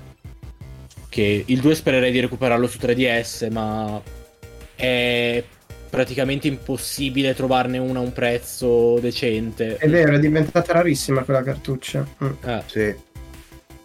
e quindi Eh, adesso c'è sulla- sullo Switch eh, eh, la versione Game Boy, volendo. Sì, vero. Però volevo giocarmi la versione remaster, anche perché aveva avuto tutti quei cambiamenti bellini fatti da mm, Mercury Steam, mi sembra sia il Sì. titolo il Sì, sì. Sì. E con anche il fatto di tutte le migliorie che poi sono arrivate anche con Dread. Certo. Quindi beh, mi sembra un po' di capire che sì, ti ha convinto, ma non del tutto, perché io ti dico proprio questo gioco è uno dei miei, non so, forse 10 preferiti e penso che sia praticamente perfetto, in, eh, soprattutto eh, pensando anche a quando è uscito e tutto.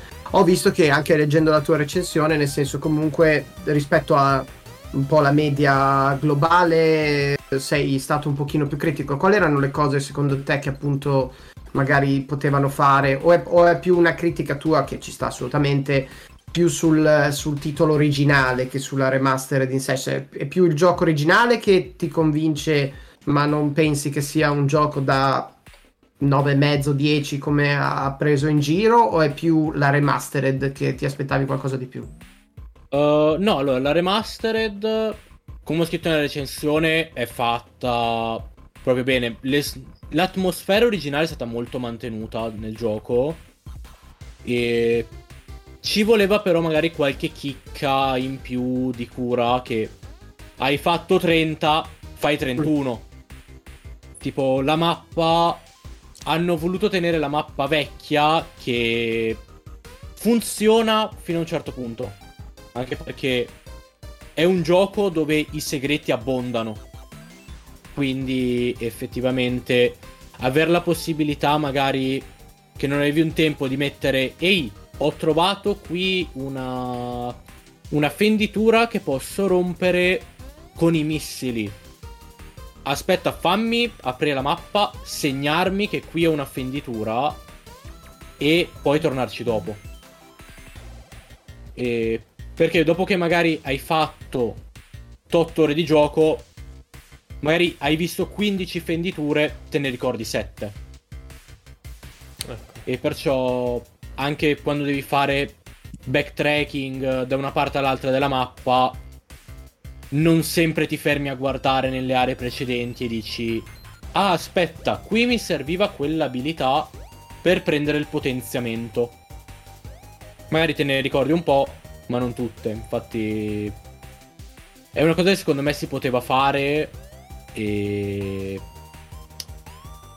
Mm, non cambia troppissimo quello che sarebbe stato il gioco, ma sarebbe stato un quality of life che l'avrebbe migliorato. Anche perché con Dread che ti, ti segnava praticamente ogni cosa che trovavi. eh, non l'ho trovato una scelta molto. Molto felice quella di non metterti una mappa più interattiva. Anche perché le mappe sono tutte separate e a volte fai fatica ad orientarti nel, nel come sono posizionate. Cose che arriva col tempo di gioco, però il gioco non dura così tanto per dire ah sì, mi ricordo totalmente la mappa di eh, delle Chozo Ruin. Bella. Ho capito. Io ho una, ho una domanda invece a proposito, Mhm. insomma, delle feature nuove, chiamiamole così, riguarda la visuale, perché hanno introdotto appunto la visuale, diciamo, più libera sfruttando gli analogici del, del Joy-Con. Ho letto la recensione, ho Sì. visto che no- anche qui no, po- si poteva fare un pochino di più, giusto? Giusto Rory? Sì, diciamo che qui è più che altro un problema della console, Mhm. non tanto del- della mira, perché gli analogici di Switch eh, non sono gli analogici di un, di un controller pro. Ok. Nonostante comunque io l'abbia giocato qui col controller pro, ho sentito la... un pochino che ogni tanto quando miravo la mira non, non riuscivo a controllarla come volevo. Anche giocando comunque con la sensibilità e tutto quanto non è mai stata eh, fluida. Però il lock-on eh, ti salva la vita. Anche perché molti nemici tendono a essere comunque abbastanza rapidi quando ti arrivano addosso, quindi avere la rapidità di magari cambiare il visore se ti arrivano eh, eh, ti arrivano i nemici invisibili, cambia il visore e devi loccare, quindi devi fare azioni molto velocemente per arrivare a mirare la gente, quindi il lock-on ti salva quando magari ci sono abbastanza nemici e ne devi prendere uno specifico. Ok. Domanda particolare, però sono abbastanza fan di queste cose. Nell'originale c'era la possibilità di connettere Fusion per sbloccare la Fusion Suite, appo- appunto. Qui c'è qualche modo, c'è un DLC è scaricata dall'inizio, è inserita subito su disco proprio. Mm, io non ho trovato nulla di simile. Ok, quindi probabilmente L'hanno potrebbe anche- eliminata. Poi su, Mm. su disco Mirko è un po' difficile eh, su Switch. Eh no? sì, su disco, eh, su cartuccio, su cartuccio. Magari potrebbe sbloccarsi qualcosa quando uscirà la versione digitale di Game Boy Advance di Fusion. Potrebbe Ah, tirarla sì. fuori come chicca. Chissà. Non ho trovato nulla del genere. Comunque ho trovato ehm, varie cose online e c'è scritto che il codice della Fusion Suite è implementato all'interno del gioco, però ritorna come valore false, quindi non è possibile utilizzarla, però come state dicendo voi probabilmente dice con l'uscita su Nintendo Switch Online di Fusion Sarebbe una cosa carina da effettivamente più avanti. Sì. Bene. Eh, comunque prima o poi lo dovrò comprare, anche se giustificare l'acquisto così oh, Eh, c'è stata la collection, anche se Eh, ma infatti quando hanno annunciato solo il primo, ah, perché poi, cioè, resta sempre il dubbio magari che poi dopo possano non fare gli altri due, no? Quindi, cioè, uno come me che non ne ha mai giocati, dici, dici cosa faccio? Mi gioco il primo e mi gioco il 4? Cioè...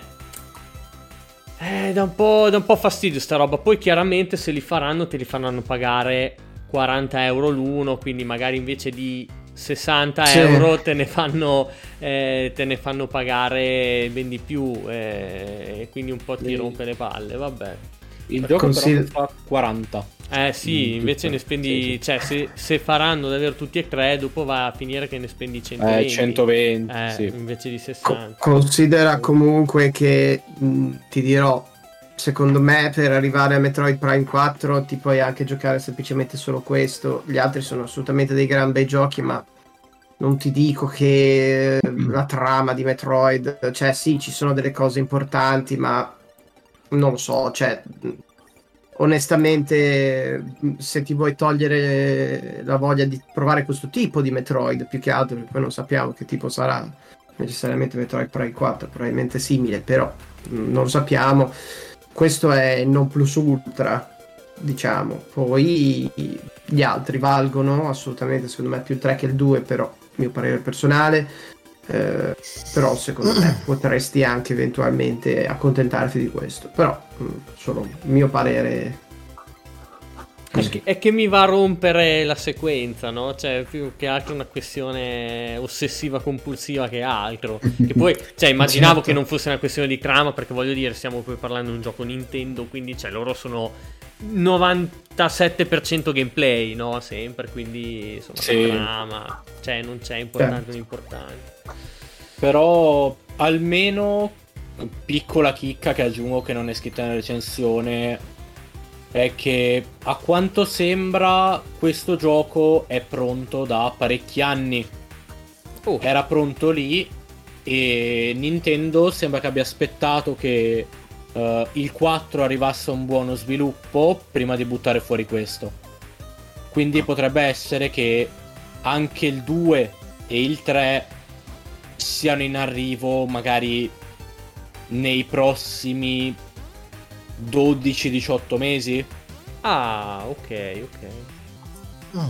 Quindi è, pro- è proprio la voglia di farteli pagare singolarmente tutti e tre, cioè, Sì, eh, in pratica. Sì, sì, sì. Anche perché questo gioco era in rumor dal 2020 che dovesse uscire su Switch. Sì, sì. Quindi chi sapeva a quei tempi diceva ah, era quasi pronto, magari lo mostrano alle 3 di quest'anno. Sappiamo com'è andato dopo le 3. Però Mm. sì, era pronto da qualche anno il gioco. Infatti non mi stupirei se già tipo a ai prossimi direct magari di è il direct di settembre che di solito fanno ti fanno un altro annuncino ehi guarda Metroid 2 esce a dicembre Possibile. Ho visto comunque la risposta del pubblico, dei fan. Sì, adesso non, non so quanto abbia venduto perché non ho visto dati di vendita Allora, No, nemmeno io, però vabbè, c'è stata la notizia che negli Stati Uniti la versione fisica è andata a ruba e stavano già iniziando a fare insomma il, il solito, la solita operazione di lucro sulle copie prenotate. E allora Nintendo ha dovuto annunciare che appunto ristampa, cioè ristampa, fornirà altre copie fisiche, a- almeno Ok. si evita. Quindi penso Ah. che insomma le vendite stiano andando bene, dai. Poi sul Eh. digitale non so. Ho trovato 2,8 milioni adesso, quindi ha venduto più dell'originale, almeno quello. Che cosa? l'originale- 2- 2.8 milioni? eh, di copie vendute. Di remastered? Di remastered, sì. Sono un botto, eh. Sì, sì, Possibile, sono- eh? Minchia. Beh, Cavolo, diciamo sì. che poi anche rispetto al GameCube c'è una base installata diametralmente Ah, beh, opposta, quindi ci Sì, sta che abbia venduto Però quello di Wii vendette malissimo, vendette mezzo milione se non sbaglio, più. Ah, contro i 2 milioni e mezzo del GameCube. Quindi Eh, questo non Io- si spiega. Cioè, Dio, forse per, per il target che solitamente acquistava Wii, no? Ma forse Eh. per quello che sai, erano un po'. Io penso di non avere mai visto eh, tante ragazze, anche mie amiche a cui facevano schifo i videogiochi, avere una Wii, giocarci due volte e poi dopo lasciarlo prendere polvere. Vabbè, quindi. Comunque, scusami, no- no- non vorrei eh, giusto far passare il messaggio. 2.8 sono i milioni di copie di Metroid Prime. Metroid Prime. Quelle... eh, Sì, perché è- è- questo è uscito un mese fa, è difficile che ci siano... Eh sì, era Eh, un po' strano. in effetti. Nintendo, No. Nintendo rilascia dati di vendita soltanto una volta a trimestre quando fa... E, e No, poi mi allora- sembra comunque tante. Eh, cioè, non, non volevo, non volevo correggerti, ma mi sembrava strano, quindi ho dato, ho Eh, dato una ho- controllata. No, no, non c'è Ho problema. fatto una comunque. ricerca in velocità, quindi è saltato fuori Non ti quello e preoccupare, assolutamente. è uscito Vabbè, no, Metroid però- Prime Remastered e ho detto vabbè, è questo. Sì, sì, sì, no, per carità, no, no.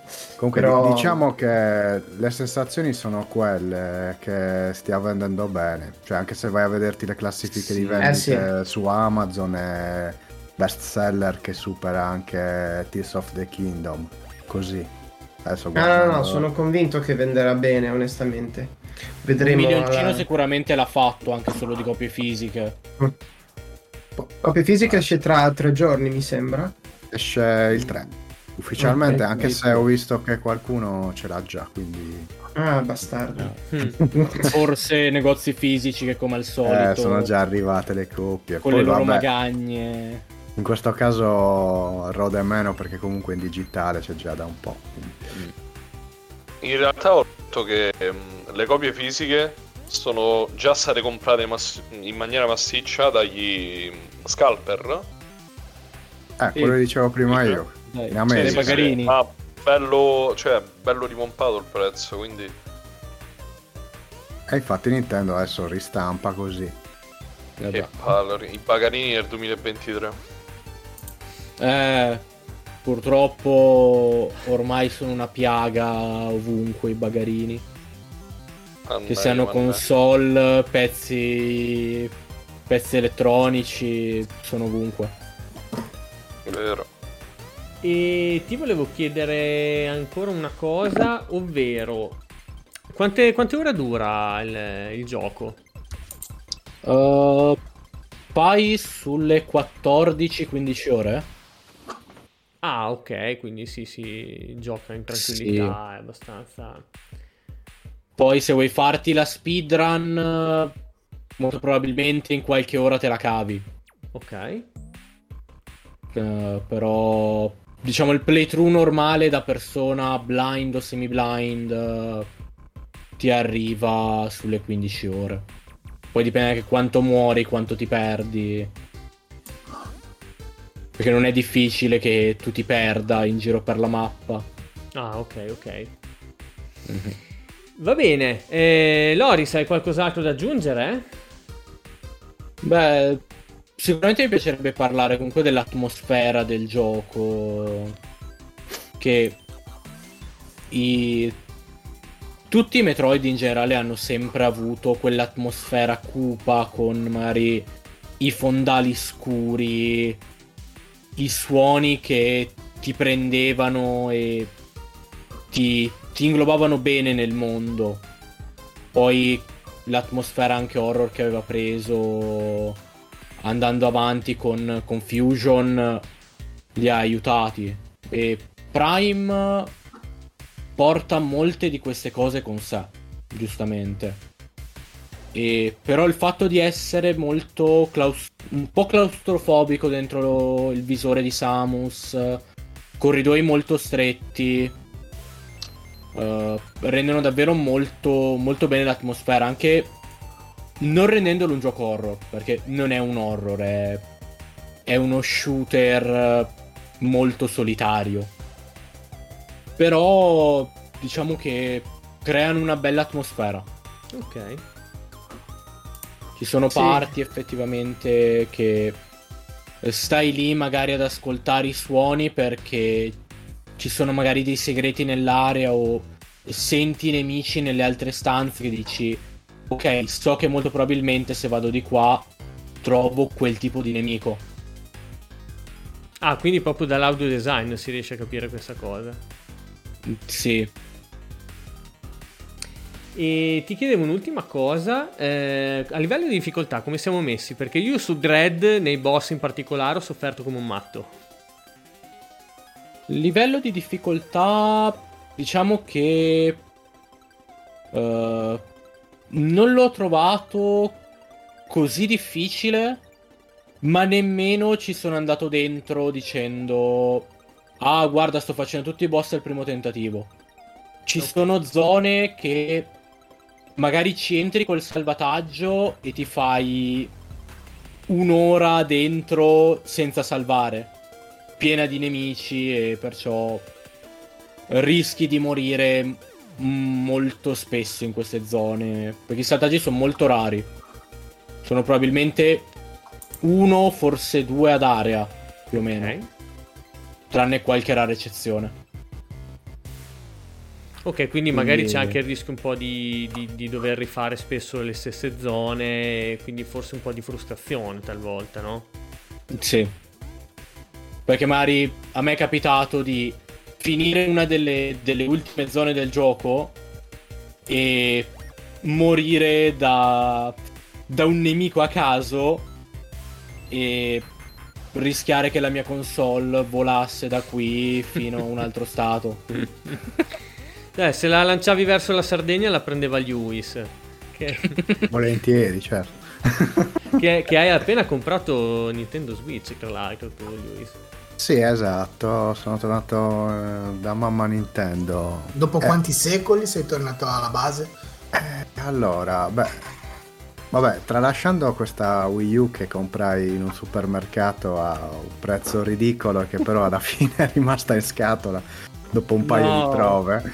Sì, no, veramente, il, il gap tecnologico mi ha, mi ha sconfitto. Eh, boh, quando è stato l'anno in cui ho inscatolato Nintendo Wii ho detto vabbè basta, non devo più giocarci. Sarà stato il 2012, ma forse anche il 2011, non mi ricordo. Quindi sì, un po' di anni, vabbè. Però ho avuto anche le portatili, eh? Cioè dai, non è che sia proprio scappato da Nintendo. Per le console fisse sì. E ho anche preordinato Metroid Prime, giustamente, perché come dice Scanna, eh, cioè condivido quello che dice Scanna, è uno dei miei giochi preferiti del GameCube, uno di quelli che mi è rimasto nel Eh, cuore. Poi tra l'altro in una puntata abbiamo parlato proprio di Metroid Prime, della sua genesi particolare, quindi per chi se l'è persa la puntata andatevela a recuperare nel podcast. Matte, se vuoi ric- ricordare qual è, perché io non mi ricordo, però... Non mi ricordo il numero, mi ricordo però il titolo si chiamava eh, Fusione primaria The Twin Metroids, perché abbiamo Beh, parlato, Sì, abbiamo festeggiato Vabbè. il ventesimo eh, anniversario dall'uscita appunto di eh, Prime e di Fusion. E, mm, e niente, quindi sì, ne avevamo già parlato. È una nostra, è una nostra vec- vecchia conoscenza Metroid, Metroid Prime. Esatto, potevano farlo uscire l'anno scorso, che faceva appunto 20 anni, sarebbe stato, diciamo, un coronamento. Però vabbè, ci sta. Secondo me andranno a, a vedere un pochino, diciamo, che aria tira tra i giocatori e arriveranno anche il 2 e il 3. Oppure magari arriva Nintendo Wii su Virtual Console, che ne so. Mm. Se adesso effettivamente la, la nuova console di, di Switch eh, è veramente nell'aria, come si dice, per la fine di quest'anno, forse arriva Wii. Non ne sono sicuro, però. Visto che ho comprato io Switch potrebbe uscire il nuovo modello. Cioè, immagino adesso. Eh, domani. tra l'altro c'è stato un leak di Pokémon molto affidabile che parlava di un modello nuovo di Switch per la fine di quest'anno. Ah, regolare. Eh, calla. e quando Vabbè, è uscita la OLED? È uscita due anni fa.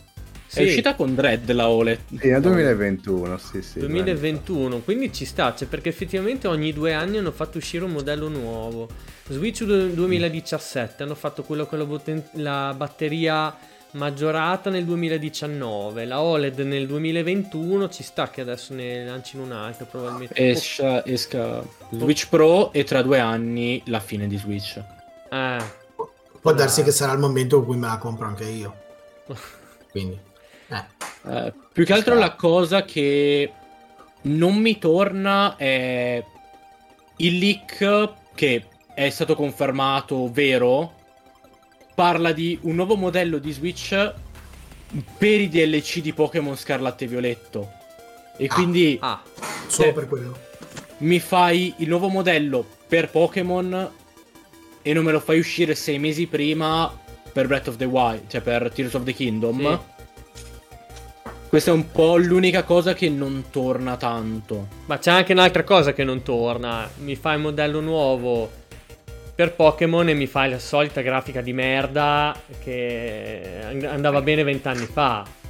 Vabbè, ma Eh, sono i Pokémon, devi averceli nel cuore. Eh, ho sai. capito, minchia, Pokémon, cazzo, me li fai girare, cazzo, su GameCube, Guarda, cioè, non c'è bisogno, male. cioè, mi Eh, guarda No, male. no, no, sto ridendo un sacco male. perché non ho mai sentito Matteo così triggerato che ha detto tipo 5 parolacce in mezzo minuto con- per, per- Eh, per la grafica sempre- di Pokémon. È sempre è cosa. sempre- Sì, sì, sta roba qui però La trigger. Non l'ha, non l'ha digerita. No, ma dai, non ha, sen- Pokémon- non ha senso, Pokémon. Snap che è meglio del gioco normale, la grafica è bella lì, così te li vedi tutti carini. Vabbè, comunque ci sono segnali che arriverà una nuova console, anche perché, cioè, pensando anche a Zelda, mm, eh, lo- Zelda eh, Twilight Princess che uscì su GameCube e poi eh, su, eh, su Wii. Su Wii. Eh, Breath of the Wild, GameCube, Switch. No, sì, GameCube. eh, Ah, Wii- Ah, è uscito per Wii U. Breath eh, of the Wild, infatti. Wii U Wii U. e poi, sì, esatto, poi Switch. Che è stato dove l'ho giocato io inizialmente, Breath of the Wild. C'è tanta differenza? No, chiedo da Ah, profano. Ci sono almeno 20 fps in meno. Ah, buono. E già non è che Breath of the Wild sia perfetto su quel punto di vista Esatto. anche su Switch, eh, quindi... Praticamente va tipo Pitfall sull'Atari 2006, c'è una cosa del genere. Anche, anche Skyward Sword uscì, no vabbè, forse su Wii U era uscito dopo. No, boh, vabbè. No, No, no, no, su Switch. Switch, eh. Eh, ah, beh, no, sì, sì, no, era uscito su Wii, ma dico, non era uscito poi su Wii U, no. su Wii U è uscito Wind Waker HD. era- E Twilight ok. Princess. Che stiamo ancora aspettando di nuovo per Switch. Sì, è in- Ah, tipo il stiamo andando fuori argomento. Sì, Yes. infatti, però ero Sì. indeciso se farvi andare avanti o no, perché sono indeciso a questo punto, visto che siamo già a un'ora e 40, se procedere con l'ultimo blocco oppure lasciare perdere. Eh, L'abbiamo promesso. Abbiamo eh, promesso, facciamolo, facciamolo. eh, Va bene, cambiamo dai, allora- eh, dai. Allora, allora passiamo avanti, ragazzi. Grazie, Loris, per, eh, insomma, per, per questa tua recensione live. Eh, Metteremo appunto, come già detto, sia la video recensione sia il, ehm, la tua recensione nella descrizione dell'episodio. Passiamo all'ultimo argomento, ragazzi. Quindi, eh, perché dovete sapere che questa settimana è successa un po' eh, una cosa non molto piacevole per una piccola casa editrice.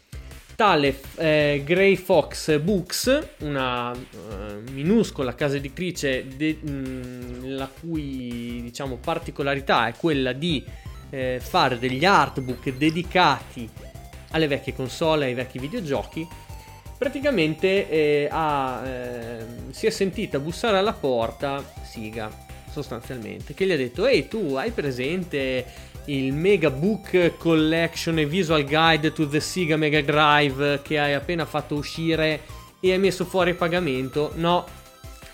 No, io ti mando gli avvocati e, e- e- e mi faccio pagare le royalties si vede che sostanzialmente eh, ha imparato da mamma Nintendo eh, Siga e si è fatta avanti, ahimè, mettendo in difficoltà un po' questo piccolo eh, editore.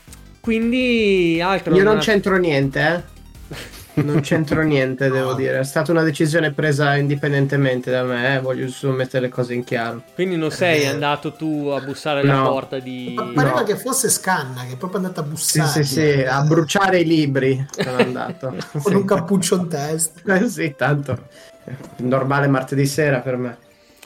E quindi praticamente non hanno, cioè, questo editore ha messo questo libro gratuito eh, scaricabile online. Anche questo metteremo, anche questa, questa pagina da cui potete scaricare il PDF, la metteremo nella descrizione dell'episodio. Però, insomma, c'è anche la possibilità di fare una piccola donazione. eh, perché, insomma, poveretto, effettivamente noi l'abbiamo fatto, quindi eh, considerato anche, cioè perché dico se fosse non so un editore di Amazon eh, allora dico vabbè lo stesso, sto qua c'ha già i soldi infiniti ma questo veramente si tratta di una piccola ehm, di un piccolo editore, l'ho già detto 200 volte eh, fatto Secondo me è un piccolo editore. appassionati Potrei Come? sbagliarmi. Secondo me potrei sbagliarmi, ma un piccolo editore. sì sì Eh, non, non so se l'avevo detto possibile. però eh. Possibile che sia un piccolo editore. Basta che non ti ricordi della grafica di Pokémon Violetto adesso. esatto Cioè, se- matto comunque. No, Diventa Pokémon violento. Complimenti Luis, hai vinto. Brava, Grazie. la serata va, va a Luis. E quindi Ma ragazzi scusami. andiamo a sfogliare un po' a commentare questo, questo artbook eh, che eh, tra l'altro proprio in questo momento mi si sta mi si sta incasinando Ma tutto lo schermo. Ecco, po- potremmo fare una cosa un po' interattiva con i nostri eh, ascoltatori, quindi mettete in pausa e andate eh, a scaricare il file e poi dopo lo sfogliate insieme a noi. Pensavo che potremmo fare una cosa con un suonino interattivo. Vi ricordate i libri dei bambini che non sanno ancora leggere, no? Quando c'erano le cassette che ti raccontavano... eh, che Ah, ti- che bello, il tipo gli audiolibri, non gli audiolibri, quelli proprio che ti leggevano la favola, ti dicevano la, la storiella con la cassetta. sì. Esatto, che c'era, c'era tipo il campanellino che ti diceva quando sfogliare la pagina. Noi per i nostri ascoltatori faremo una cosa del genere, però con la suoneria di Marco. Quindi tutte Eh, le volte che, che mandiamo avanti l'ho la pagina... mutata, l'ho mutata. Ma non ci crede ricopre- nessuno, ma che stai a dire che non ci crede? Che stai a dire che non ci crede nessuno, non ci crede. Allora, mi stai scrivendo, lo so perché sei infame, ma... Comunque, io vorrei dire una cosa. Vai. Da qualche episodio ho avuto una- un aumento della qualità. Video, guardate, raga. Ti possiamo Mm, leggere la mano. Beh, guardate quante righe. C'è una È M. segreto, cioè, nel senso- Io non ho visto una fava. Una bella grafica c'hai. Ma in- invece di fave guardiamo il libro, va là. Che, che Vai, così, infatti. che così andiamo, mm, andiamo anche in chiusura fra un po', se no diventa troppo lungo l'episodio. Scusate, ma l'errore, il, il typo in copertina l'ho visto solo io. Guardate, scusa, non ho detto.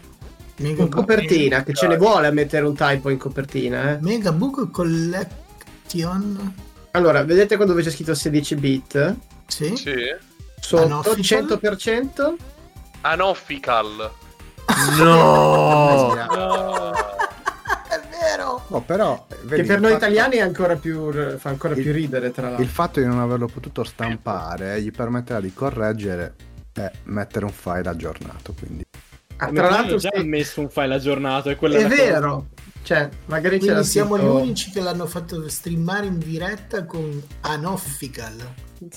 C'è scritto- cioè, però ci sarà qualche cosa, qualche ragione, perché l'hanno veramente? riscritto anche sotto. io l'ho scaricato No, dai, sa- sarà una citazione. ancora.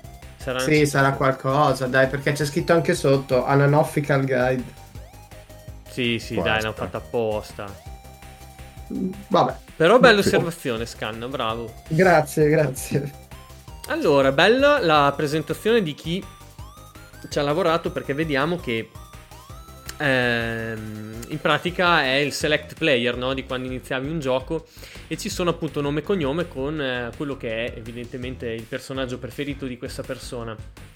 Molto carina la grafica, eh, un menu... Che copieremo per la prossima stagione di Flow. Assolutamente sì, senza pagare le, le royalties. Assolutamente. E poi dopo vediamo c'è il menu, ci sono veramente un sacco, un sacco di giochi trattati, 290 pagine di libro eh, che vanno appunto dal Sega Mega Drive al Mega CD al Mega Drive 32X.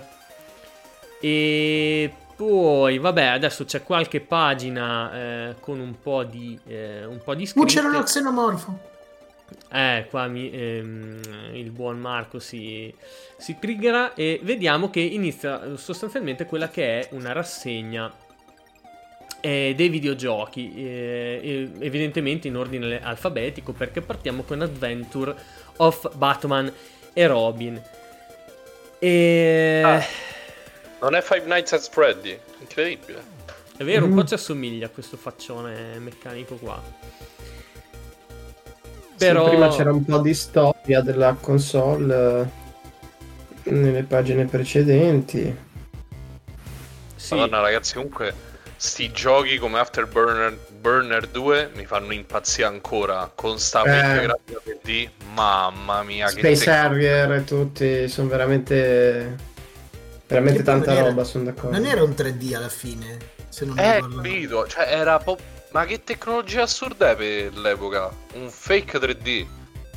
Ah, ritrasportato in sala giochi con un bel joystick grande in mano, tipo a, a muoverlo di qua e di là. Ed eri troppo un Top Gun. Ti mettevi i Ray-Ban quando uscivi dalla, dalla pelle. E poi a giocare a pallavolo sulla spiaggia, di brutto.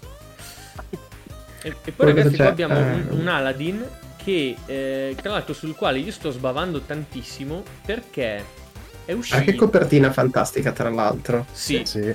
copertina è fighissimo. veramente figa, però cioè anche proprio la grafica di gioco, il colore, cioè mi piace da matti. E poi io ci sto sbavando sopra tantissimo, come dicevo, a eh, una riedizione PS4 che si chiama Disney Cla- Sì. Classic Game Collection con il libro nella giungla che è stato uno dei giochi della mia infanzia, Aladdin e il Re Leone.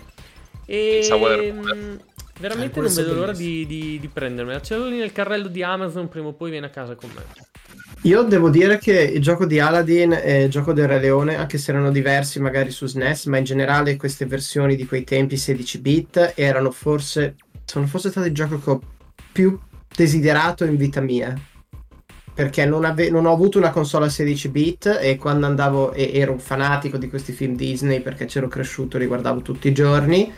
Quindi quando andavo da certi amici che avevano quella console con, eh, con questi giochi veramente stupendi, però molto molto difficili. Molto, Sì, molto li difficili. ricordo Non posso... dicevano che erano abbastanza impegnativi. Sì, li ho recuperati da adulto, ma comunque senza i save state eh, è dura. Me li Eh. recupero anche io, non ti chiedo come hai fatto a recuperarli, però...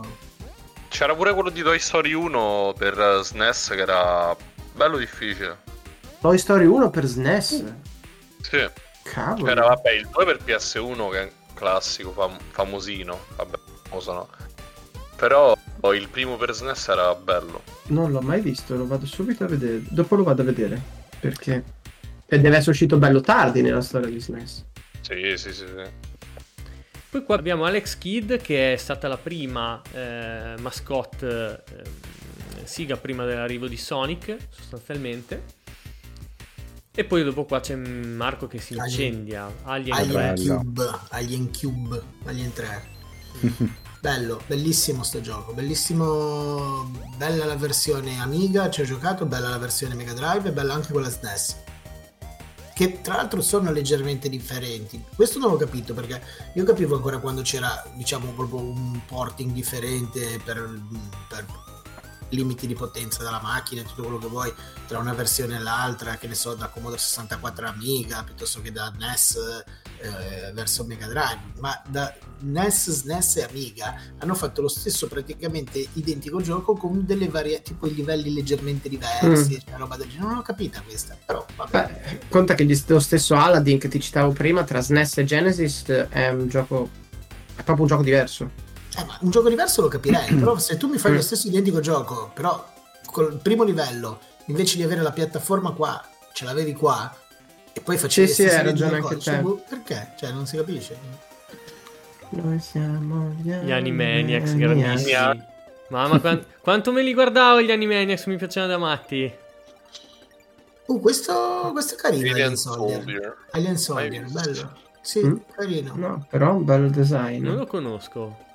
È bello difficile, è bello tostino anche questo. È un po'. Cioè, vorrebbe fare un po' il verso contra, ma. Ma cos'è tipo un Run and pollo? gun shooter. È, è un Run and po- gun shooter. è un pollo con un'armatura. Cioè... Ma sei un mutante, sì. sì. È il cugino di Star Fox. sì. Eh, Però un po' più spesso, proprio palestrato. No, è che Star Fox se lo mangia il Ma vedi, pollo. vedi, è un drago meccanico. È per questo che hanno scappato su Siga. Questo che è? Alicia Dra- Dragoon. Ah sì, questo tipo hai dei mostri tipo Pokémon che ti girano in giro e ci spari. È bello, è carino anche questo. Eh, con eh, l- eh, qua anche in copertina vediamo no, che ci sono. Allora, belle mm, a, a cavallo fra gli anni 80 e 90 c'erano tipo tutti eh, gli eroi di un qualche universo fantasy che erano tutti mezzi nudi, no? Eh, Vabbè, tipo ovvio. Conan il Barbaro, cioè, ti- e anche tipo Golden Axe, cioè alla fine poi lo Eh, stile è Golden Axe. Sì. Sì. Ma te, ma te, te lei è blocco vestita. subito? Cioè, eh. Te blocco subito perché devo lanciare proprio il boomerang una chicca a Marco, vediamo se se la ricorda. Dai, sentiamo.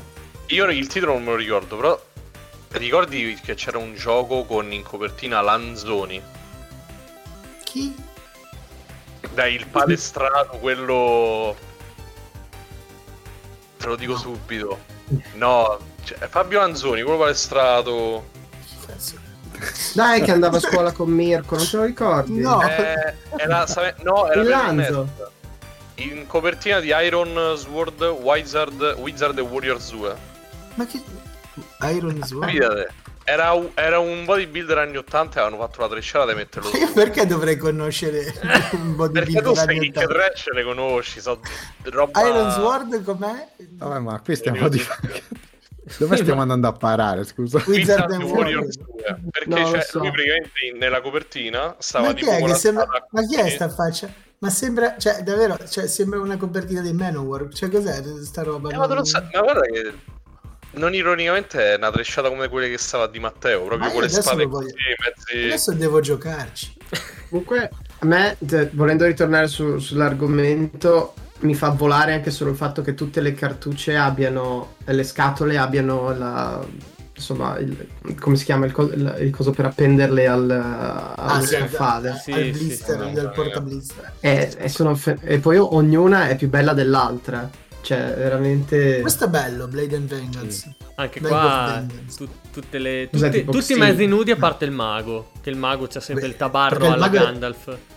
Il mago è vecchio e faccia Il mago c'ha la panza. Esatto, Schifo. che schifo, no? Copritelo per l'amore del cielo. Buck Rogers, non so cosa sia.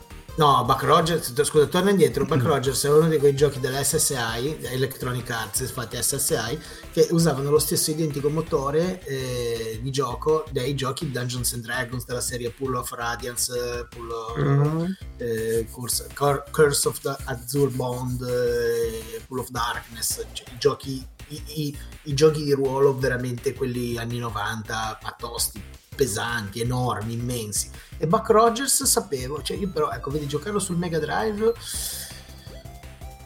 mi sembra che sarebbe stata un'impresa, però... Ma Marco, cioè, scusa, allora- ti interrompo perché Bina94 ci sta facendo Ah. un ride insieme Eh, a grazie. 15 Stride. eh, nuovi utenti. Pazzo. Quindi benvenuti ragazzi su gamesource.it, benvenuti in floppy disk. Grazie, grazie Bina94. Ciao ragazzi, grazie. Fan del Mega Drive, penso a questo punto. Eh, beh. che, ci sono, che ci hanno raggiunto. E- Oh, grandi, ci fanno i raidi, i raidi. guarda Questo Bina mi sembra bellissimo. Battle? Suite preferita Bina Que- questo è Mo- Monster Boy praticamente. Kibi Kibi sì. Boy. Chicky Boys. Chicky Chicky Boys. È uguale. Sì. C'è anche l'albero di, di- di Kirby con eh, la faccia. Uh, Chuck Ah. Rock! Che figata! Sto qua è bellissimo. Dopo, dopo, vai giù. Chuck Rock. Eh, Questo è il gioco da boomer. Ma che gioco da boomer? Sì, eh, questo, è belli- questo è bellissimo. C'è sto cavernicolo che dà le panzate. Tipo, gli, gli rubano all'inizio la, la tipella tutta scosciata e lui se la deve andare a riprendere. Eh, il l'altro cattivo cavernicolo e va in giro dalle panzate. e- Era all'epoca cioè, faceva morire da ridere perché c'erano dei punti che passavi sotto al tirannosauro e ti cagava in testa. Bello. Bellissimo. che tocchi di stile, accidenti. No, io come, come mh, giochi su, con i cavernicoli avevo Prehistoric e Prehistoric 2. Eh, anche sì, anche. E Joe Mac, Ah, quello non lo conosco. Caveman Ninja, Sì, sì, sì. era? Era fichissimo. eh. Quello avevo presente. Poi Comic Questo- Zone, questo eh, ragazzi era bello, cioè, bello, da vedere era bello. bellissimo. Cioè, qua in- iniziavano un po' gli esercizi di stile anche nella grafica, no? Eh, perché questo aveva i balloon come i, i fumetti, aveva proprio uno stile grafico appunto che ricordava Comic Zone, giustamente, un, Sì. un comic. Ma che bei colori che avevo. Sì, hai visto che Eh roba? sì, eh. Bello, sì. Bello. Questo mi fa piacere scoprirlo, anche perché sono giochi di cui io purtroppo non ho vissuto. Eh sì, no, c- c- c'è Sigamini. Magari qualcuno di questi può essere su- Sì. sul Mega Drive Mini. Oppure c'è un altro modo, ma io non lo sto a dire perché poi mi dicono. di- No, non c'è un altro modo, ti non sbaglio. c'è. no, no, no, Marco, No. brutto, brutto cattivo. Comunque strano che non Forse ci sono su Switch quelli. Qualcosa sì, ci sarà. Io ho anche la, ho anche la, la cartuccia della Mega Drive eh, Collection, che, che è un gioco a parte. Però è vero, ci sono anche nel servizio online di Switch, anche se non sta uscendo troppissima roba, mi sembra. Poi ragazzi andiamo avanti su Castlevania The New Generation, altrimenti Marco parla... Altrimenti detto anche Bloodline.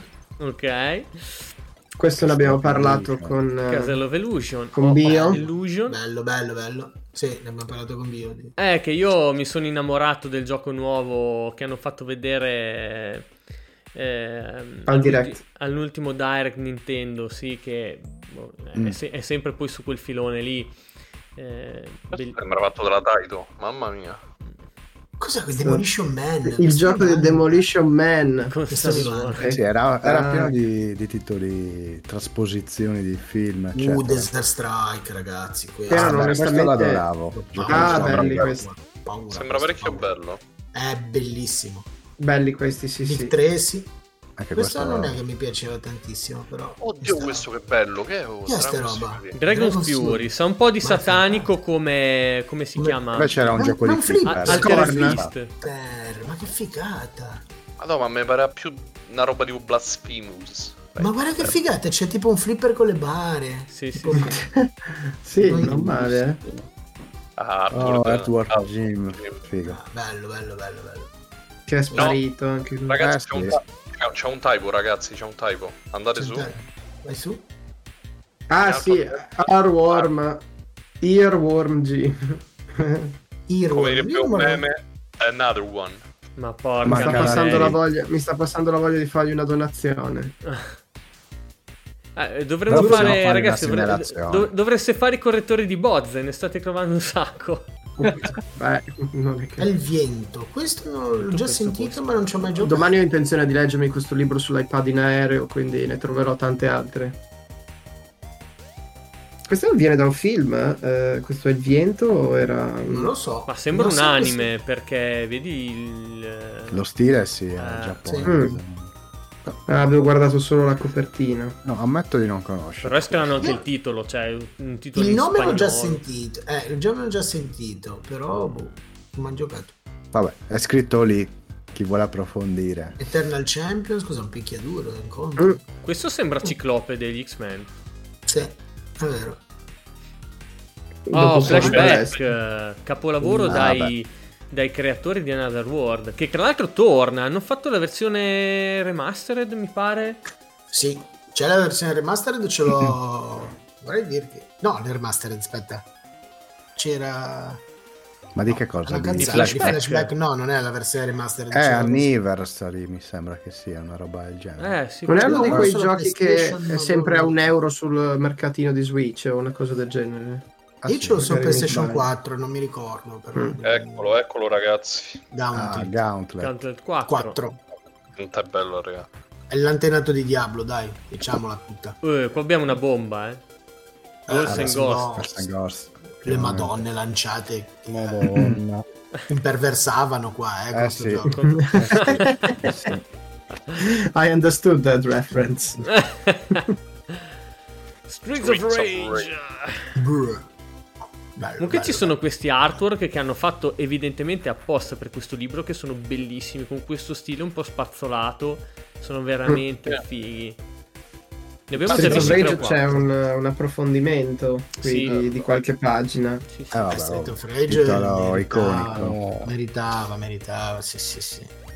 Una cosa che so apprezzare tantissimo è Golden sono Axe. tutti i colori, sono tutti i Ah. colori che stanno a mettere negli screenshot. Scusate, ma Golden Axe? Ma Dead Dead era quel colore lì. Forse Beh, era quello shiny. Dead ma Adder, eh, io allora eh, di Golden Axe ne, ne ho sempre giocato una versione che aveva tra l'altro anche un livello in più, con un secondo Dead Adder più potente alla fine. Eh, uno dei due mi pare che fosse di questo colore, sì. Quindi Sì? forse Ah. quello che hai visto te, Marco, non è il secondo. Cioè, Eh, ma- non so, perché io l'ho giocato in sala giochi e su Amiga 500 all'epoca. Ok. E poi l'ho recuperato per svariate cose, però forse mi- mi- ora mi sovrappongo i Dead Dead. Cioè non, Dead Dead. Golden, Golden Axe Axe 2, 2, carino. giustamente. Gunstar Heroes, carino. Bello, bello. È un bel gioco un, Gunstar Heroes, un cavoli. altro run and gun, sì, sì. L'avevo comprato sullo shop di Wii. Avevo questo gioco, sì, Oh, sull'eShop. Ginog. Ne abbiamo anche parlato già. in- Ah, una delle prime puntate. Sì, una delle prime puntate perché è uscito anche sugli store. eh. Uh, questo Haunting Poltergeist è bellissimo, divertentissimo questo. Questo è una di quelle perle rare che la gente, soprattutto in Italia, non se l'è mai cagato nessuno.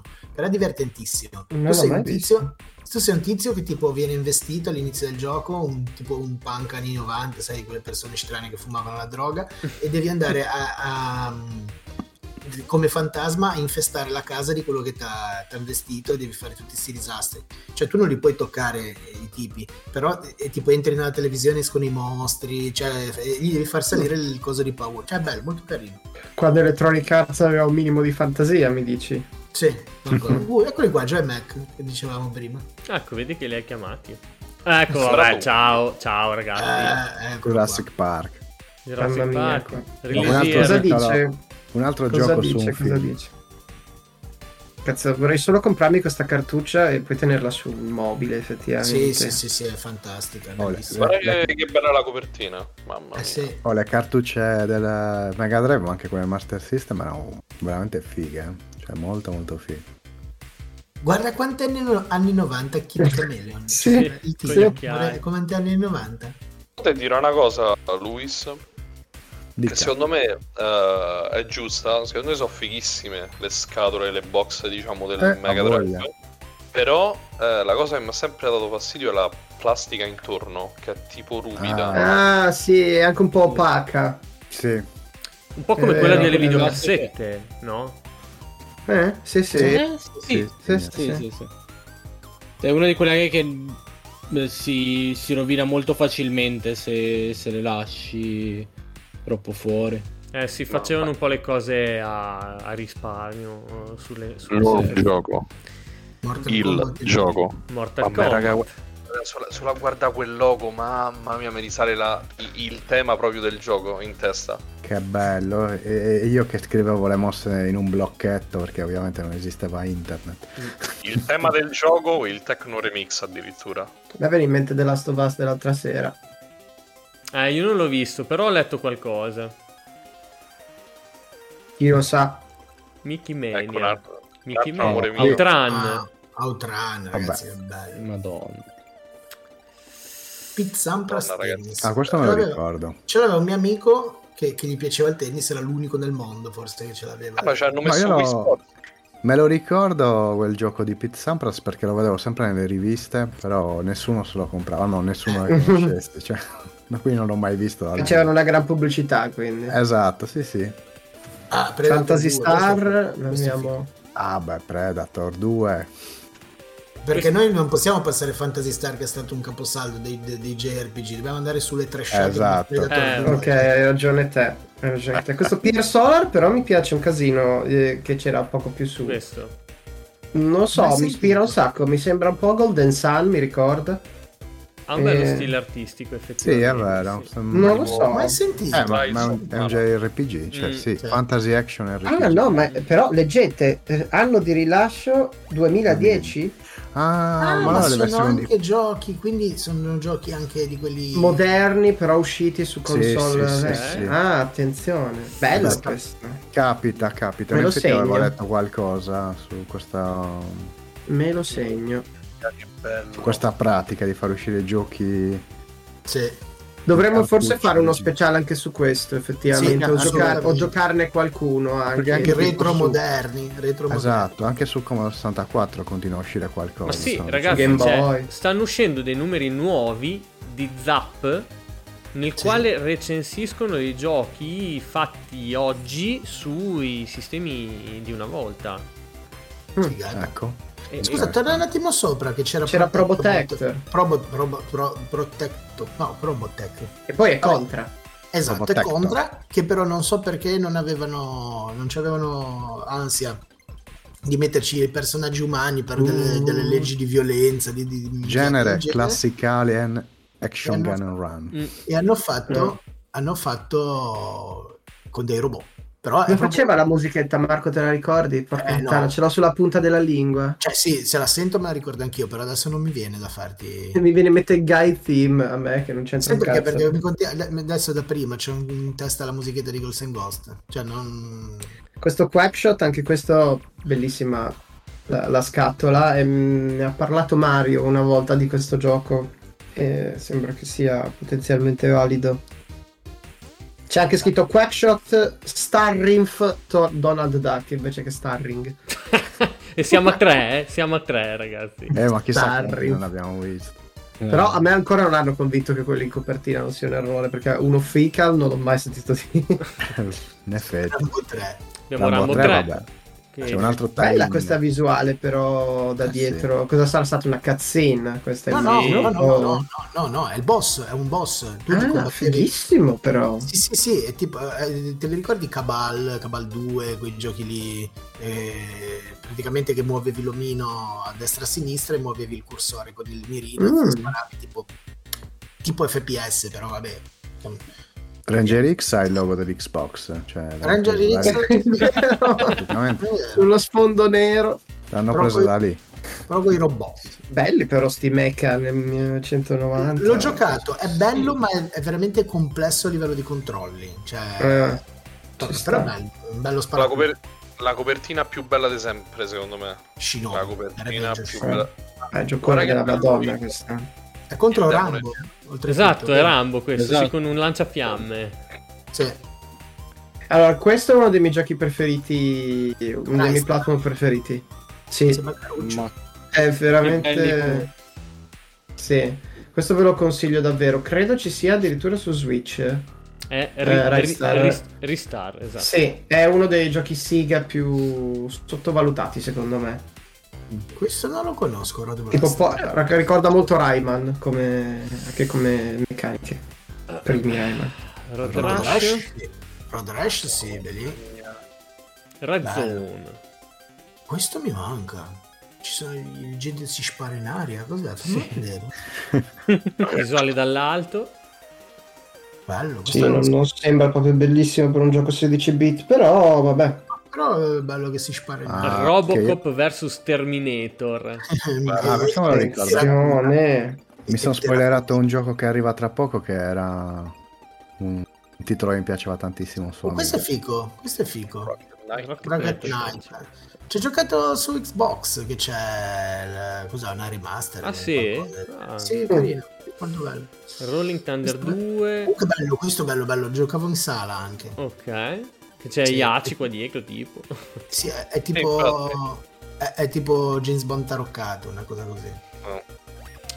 Poi qua c'è la storia di core design, evidentemente. Eh, Ah, ecco, mi ricordo. No, c'era anche Rick Dangerous Eh? Rick angolino.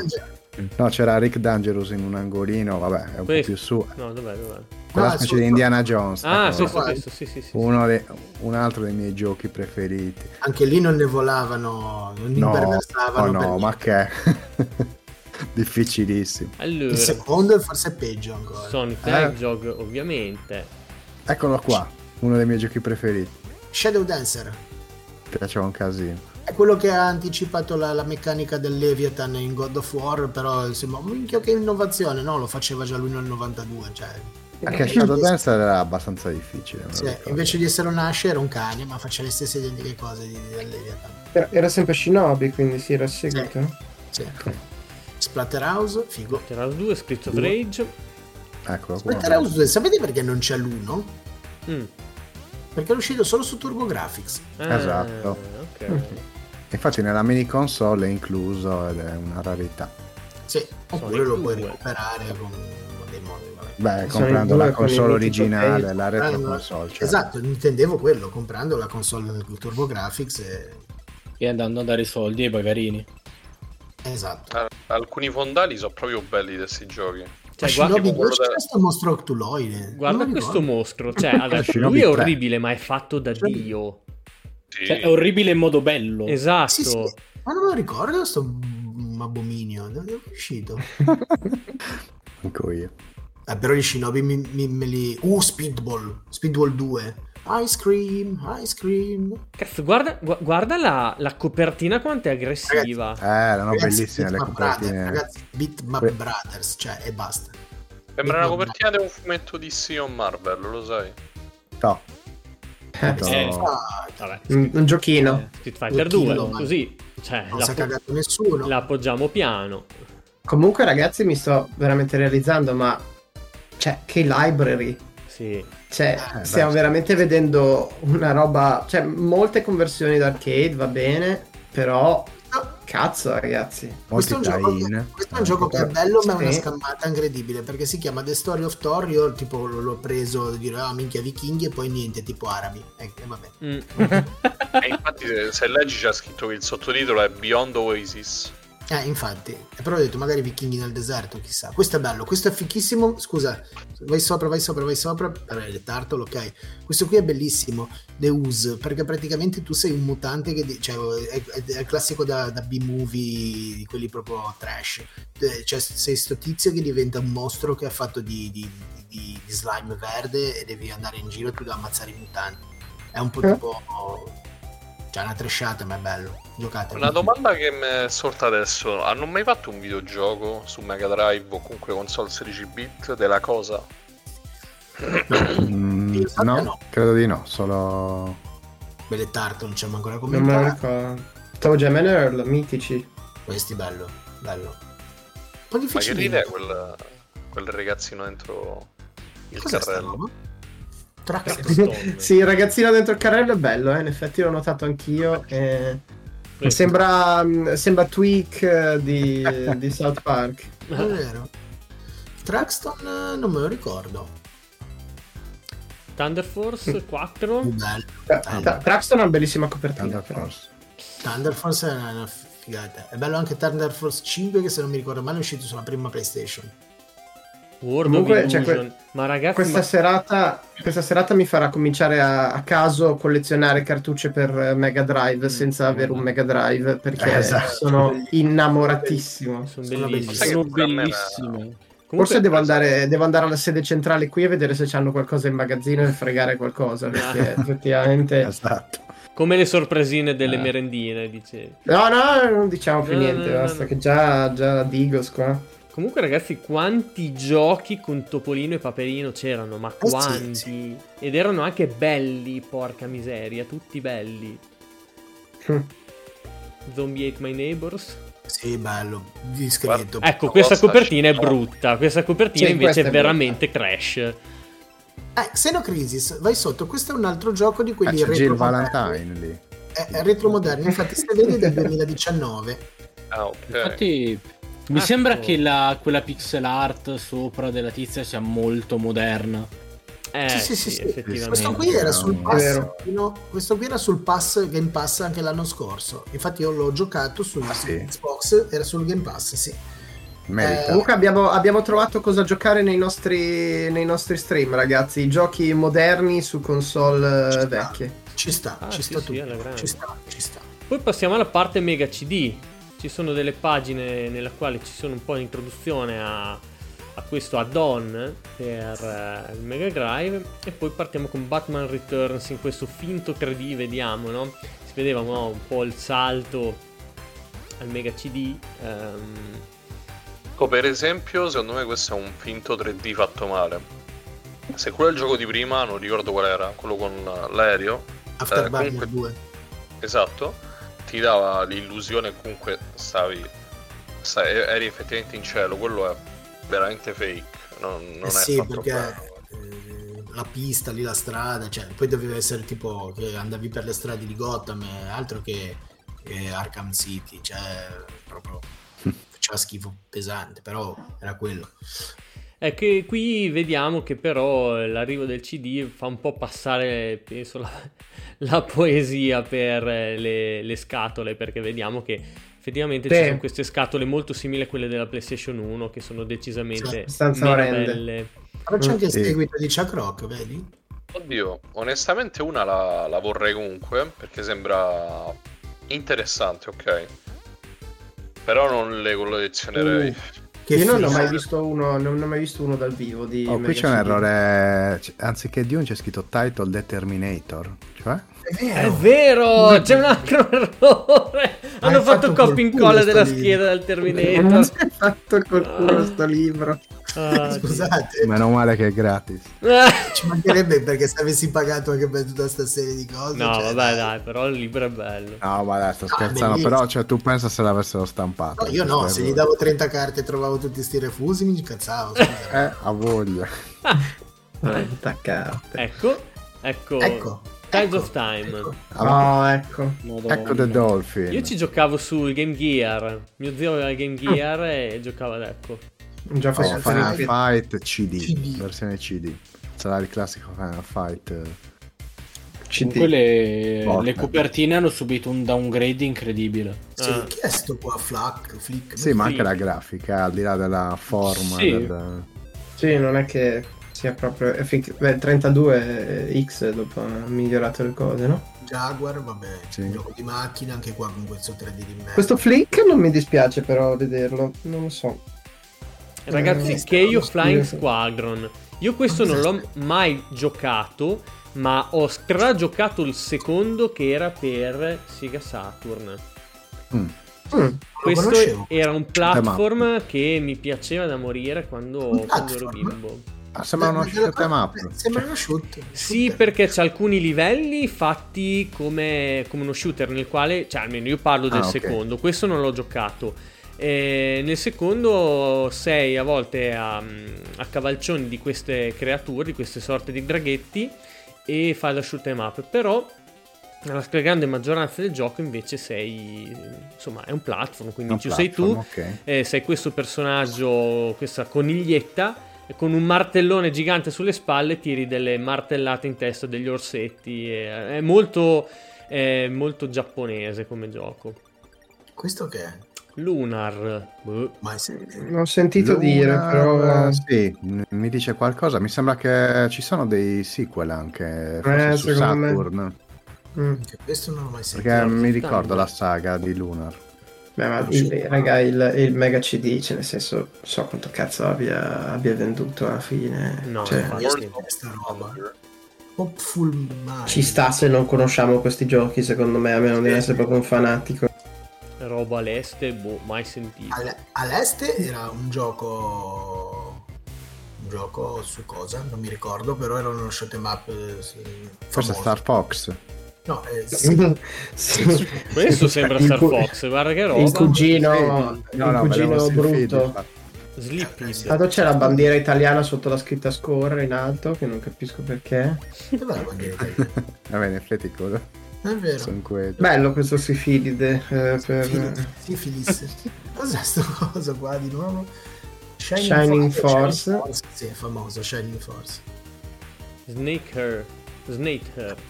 Ah, Snatcher. Snatcher. Snatcher. Ah, Snatcher. Sna- Snatcher! Cavolo, ragazzi, questo è di Kojima. Questo è un gioco di Kojima. Eh, infatti vedevo che sembrava una fregnaccia. Con Nani.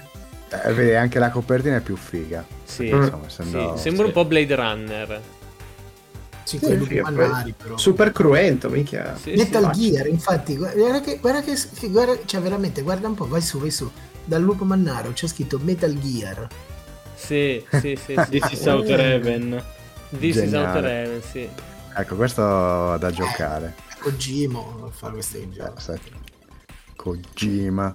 Soulface. Ragazzi, c'è un Ah, altro mitico. Soul Dance. Questo è famoso, ecco. Ah, ah, c'era scritto Soul Freeze e sotto Solfence. Quindi Non sapremo mai qual è quello vero. Solfis e Solfence. Eh, non si sa. Eh, Solfece. Ah no, c'è scritto. Direi e- visto che c'è la... Eh, esatto, c'è la copertina. Come No, fate no, a leggere le copertine? Ragazzi, ormai l'ho, l'ho presa sul personale, sto cercando quanti più... Sonic CD, ok, è uno dei migliori, però almeno cioè, tra i giochi del, del, del, del Mega CD direi che sia senza dubbio il, il più famoso. Questo cos'è? F0 taroccato. Soulstar. eh, Sì, che poi, che poi è stata Siga a fare F0 sul GameCube, tra l'altro. Sì. The Amazing Spider- Spider-Man vs. Kingping. Bello, sembra bello. Questo sembra carino, sì. Anche, anche qui sopra si sono dimenticati il The Kingpin. sì, mamma mia. Sì. Sì. E non ci stava, dai. No. Terminator. Ragazzi, Terminator. sapete come, sapete come diceva uno che abitava vicino a me? Perché a noi la qualità ci ha rotto. Per... Era tuo vicino di casa. Sì, sì, Vengo da, da, da Fiano Romano. la via Romano. Oh, Wonder Dog. Me lo Questo non ricordo. me lo ricordo, sì. No, mi ricordo, sì, esatto. Non credo di averci Eh, giocato. ma- No, neanche io, eh, però... E infine Arriviamo il al 32X, che quello era un add-on, Eh, diciamo, serio in teoria. Era per la magari donna a anche- 32 bit che ne hanno, ne hanno vendute una copia. Eh, Sì. E poi l'anno dopo, no, quando è uscito il Saturn? Nel 90... Ah, mi sa molto, molto a 96. ridosso. Sì, Ah, sì, no. sì. 95-96. È un, bel No. afterburner. Poi Racer, sta 95. roba sembra. Cioè, cosa sono corse tipo preistoriche? Sì, Tipo Flintstone. Mario Kart, Sì. però con... Con i piedini sotto. Sì. esatto. Oh, questo è bello, Blackthorn, questo è bello, questo è divertente, ci ho giocato. È, è- mh, fa un po' il verso giusto tipo a flashback, ma molto bello. Però devo dire che comunque con uno stile più anni 90, diciamo, più, sta cosa? più avanzati, non mi dispiacciono neanche le scatole di questo, devo dire. Sta Sì, cosa, sì, ragazzi? Sì, perché sono cazzo. tornati al form factor di prima. E Cosmic- poi c'è quel edge, no? Da da 32X, un po' queste cose un po' più anni Mm. 90. Che bello è, guardate sto gioco. C'è un serpente umanoide che combatte contro un genoschifo terribile. Eh, sembra il sogno che ho fatto l'altra sera. Hai mangiato, No, hai mangiato Quello- pesante. Quello eh. sulla destra è in kaiju. Ho mangiato pesante. Sì. in kaiju. Dark, Dark Side. Ex- E- E- Exide. Dark. Ah, non conosco. Ma si manca una mezza Eh cagata. vabbè, eh vabbè. E poi Eh, c'è vabbè, Doom, eh, e poi c'è. Doom Ciaone. C'è- E qua Ma guarda che figa la scatola di Doom con quelle cose sì, eh, è bellissimo. blu No, di fianco. La conosco. Quindi anche questa è nella collezione, scambio.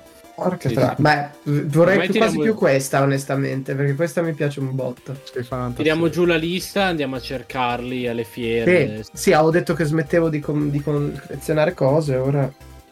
Ma non si Non smette si smette mai. mai veramente. FIFA FIFA 96. Beh, questa è una discreta grafica per essere... insomma. Questo è Carvaio ammazza che mazza. Cioè, mazza Sì. che mazza, sì. Perché poi per quello hanno preso La palla è chiaramente- nel parcheggio. hanno, Ma preso, il hanno parcheggio. preso una persona vera e l'hanno fatta in pixel per quello. Lo dico. Ah, Però questo, rega, sembra bellissimo, non so. Libri. a livello grafico, Colibri? Vuoi Eh. scegliere un ferro 3? sì. Hai selezionato? Potenza. Legno 1. Premi 4, 5, 4. Knuckles? Metalhead? Di non so cosa Sonic. sia, Metalhead? Che è sta? Mac- Ah, questo, Mac in 3D. Knuckles, torna solo un secondo. Ehm, è stato l'unico gioco potenziale, eh, quello Knuckles, Ah, ok. è stato l'unico gioco potenzialmente di Sonic, diciamo, nell'epoca 32 bit. Mm. Poi sì, era un add-on, quello che vuoi, però non c'è stato un vero Sonic 32 bit e Knuckles ha avuto il suo gioco. Ma non è che agganciava la cartuccia all'altra cartuccia di Sonic? Ah, è vero che c'era anche quella storia lì. No. Tipo se agganciavi le due cartucce c'era una sorta di gioco alternativo, però com'era la storia? Sembra una creepypasta questa cosa. qua. No, no, no, aspetta. Ok, Mortal Kombat 2, ritorniamo a The Last of Us. NBA E Jam. questo, NBA Ah, vabbè, Jam. questo bellissimo. niente da dire perché... Oh, Uh, Primal Rage. Primal Rage, questo è un altro dei giochi più belli dell'universo. È bellissimo. Vedi, C'è un dinosauro che combatte contro uno scimmione enorme. Ma sì, è fantastico perché sei in un mondo post-apocalittico dove ci sono tipo questi qua sono le reincarnazioni di divinità che sono dinosauri, scimmioni, mostriciattoli del genere. Ci sono tutti gli ominidi lì che girano e tu, cioè, sono i tuoi o- ognuno ha i suoi cultisti, no? E ogni tanto tipo per recuperare energia te ne potevi mangiare uno, era fantastico. Bello. C'erano gli Marco, ma- scimmioni. Per che piattaforme c'era questo? Allora, questo era un gioco da sala, c'era per... eh, Allora sa giochi l'ho giocato io. Sì, Sì. comunque c'era uscito per- sia per SNES che per Mega Drive normale e appunto anche per 32. Mi piaceva un botto. Downgradati. Ho, ho un vago ricordo io perché non mi ricordo le date, ma era uscito cioè più o meno nello stesso periodo Killer Instinct e poi questo, Primal Rage. Mi ricordo questi due sì, picchiaduro iconici. Oltretutto è molto bello perché è tutto realizzato in, eh, di, di plastilina in stop motion, tipo cose, dei Celebrity Deathmatch. Ah, È ok. vero, è vero, è vero. È vero, è vero, è Tra l'altro vero. è, è un titolo Atari. E ricorda un po' anche Mortal Kombat come grafica, nel senso questo, questo cercare un po' il realismo Sì, dei, sì, sì, eh, sì, sì. dei modelli. Però mi hai sbloccato un ricordo, sto gioco non, non- cioè, non ci pensavo più, ma ho visto il dinosauro, che ovviamente prendevo per forza quello. E, Eh, ma ce ne sono altri dinosauri, non, non crederti che ci sia solo eh, ma io prendevo questo perché sai che sono un banale amante dei tuoi amici sauropodi. Ah, ecco, che non è un sauropode, semmai è un teropode quello. Eh, Va attenzione. Ah, ci ho provato, ho, ci ho provato, ho, ho- Eh. ho volato troppo vicino al sole. No, Poi bellissimo il fondale con Volevi eh, appagare tipo il professore. Bellissimo il fondale con il Partenone mezzo allagato. Vabbè, c'è Eh Sì, proprio. perché era tipo. eh, perché la storia era che tipo cade questo meteorite sulla Terra e distrugge la civiltà e sconvolge i continenti e tutto. E quindi c'era, vedi che anche nella, nella screen di sopra ci sono le città tipo Kenshiro distrutte. Cioè, Sì, sì. è proprio post-apocalittico. C'erano questi due scimioni, Chaos e non mi ricordo l'altro. Sauron, pronto. No, Sau- Sauron, Sauron è il dinosauro, e lo scimione. Lo scimione, uno è Chaos e l'altro è. Engine mi sembra si chiamasse che avevano tipo le fatality, uno ti pisciava addosso e ti scioglieva, e l'altro ti scorreggiava in faccia. Era Ah, fantastico. Ah, Cioè. Anche Space Terrier era abbastanza iconico come Sì. gioco. Ci ho rigiocato l'ultima volta dentro uno Yakuza, non mi ricordo quale. Space Harrier, però, tipo, era di quelle cose che se si fumavi sigarette di droga poi vomitavi se andavi a giocare a Space Harrier. Già, scusa, la schermata iniziale sembra che abbiano cacciato dentro tipo degli elementi a caso. C'è questo albero, questa roba, anche, il c'è il gioco, mammut. anche il gioco, comunque, anche il gioco era un po' elementi a caso, secondo me. Cioè, Sì, sì, definito. Star Wars Arcade. Spara, Bello. spara. È praticamente Star Wars. Com'è che si chiama? Squadron. Eh, C'era in sala giochi eh, settimana scorsa in un posto dove sono stato. Bello, figata. Star Trek. Star Trek. Star Trek, giustamente, Star Wars e poi Star Trek. E poi giustamente Stellar Assault, che sono sempre stati loro tre, no? Star Force, Star Trek e Stellar Assault. Stellar Assault, ma Eh. io tra l'altro devo andare a finire a vedere tutte le serie di Stellar Assault. Sì, è uscita oggi la puntata nuova su Disney Plus assieme a The Sì, sì. Mandalorian, che tra l'altro mi guarderò appena finiamo qui. Ah, Eh. cavolo, è vero. Anche T-Mac, cos'è sta roba? I Mac, boh. I Mac. Anche questo è in prima persona, però pare. Questo mi ricordava, che parlavamo l'altra volta, mi ricordava Wing Commander, però brutto. Cioè, così, ah, non, so, non, ho, non ho idea di che gioco sia, però la... la il- Quello la dopo, regà, volo. Vai, vai, scorri, questa qua è una merda. Tempo. Cos'è? Boh. Tempo. Cos'è stata marrata? No, veramente visivamente mi piace un botto. Ora devo giocarci. Un- Sembra tipo le super kick degli anni 90, un Sì. po'... Sì, ma cioè, mutanti. E pareva Sembra-. No, è un abitatore del profondo versione super kick. È bellissimo. Sembra eh, i, i giochi di Mario RPG, quelli per... eh, Bravo, Perché Superstar. Saga. sì, Super Mario, tipo quelli... E quei, quei granchietti sembrano usciti anche da Kirby, forse. Da Kirby o qualcosa del genere. Bello, bello, mi piace. Questo anche me lo segno. Virtua Fighter. Beh, vabbè, Oh. questo grande classico Madonna. da sala. Primo quanto era bella la grafica all'epoca, poi li vedi... Eh, roba. 3 FPS, ma sarà stato... Eh, ma questa è Ah, rivoluzione. ah, ah, ah, no, no, no, mi sembra di aver visto un altro refuso, invece fava. E anche questo, anche questo è stato storico, eh. Virtua Racing Allora. Deluxe. Non sto non Bello, che miseria. Wrestler Mania. Che bello. Ma quello chi è? HBK? Ma. Oh. Zaxxon, anche questo è un classico da sala. Zaxxon. Uh, Dov'è Zaxxon? Io... Ah, Zaxxon Motorbase. Siamo Cioè, arrivati alla Z, ZAXX, quindi siamo arrivati alla fine del Megabook Collection. poi Megabook, patch, 16 bit, Grey Fox Books, eh, Hyper Mega Power, Refuso, eh, un Edition. bel viaggio, però. Refuso Dai, Edition. sì. Bello. Quindi ragazzi, niente, se vi interessa andate a scaricarvelo e poi dopo magari dategli pure un po' di soldini a, a questi ragazzi così. E segnalate i refusi. Esatto, Così esatto. Magari-. Magari si mettono a posto i refusi. Ragazzi, è stata una puntata incredibilmente lunga. Eh, Eh, ci stava, dai. E poi che abbiamo tagliato un blocco perché accidenti. Bello. Va bene, niente, dai. ehm, però ci siamo. Ci siamo divertiti, abbiamo detto un sacco di cose carine, quindi possiamo andare a letto a quest'ora un po', un po' più felici di come abbiamo iniziato la live, via. Mhm. E ok, va bene, la smetto. Allora, ragazzi. No, no, no, era interessante come approccio. So. Allora, ragazzi, ci torniamo, nuovo tono. ci torniamo a vedere, a sentire e eh, la settimana prossima, 8 marzo, eh, avremo una puntata speciale con un ospite, quindi continuate a seguire Floppy Disk. Io ringrazio Marco, ringrazio Lewis, ringrazio Mirko, ringrazio Scanna e ringrazio Loris. Ci ha fatto un sacco piacere avere eh, un volto e una voce nuova all'interno di Floppy Disk. Eh, sappi che quando avrai voglia di tornare, Loris, le porte di Floppy sono sempre aperte. Beh, io mi sono divertito molto, quindi... Bene, bene, mi fa piacere. Ragazzi, grazie per essere stati con noi, grazie per essere arrivati a due ore e mezzo di episodio, se ci siete ancora. Tanti saluti, Keep on Retro Gaming. Ciao ragazzi. Buonanotte a tutti. Buonanotte. Buone Ciao. buone.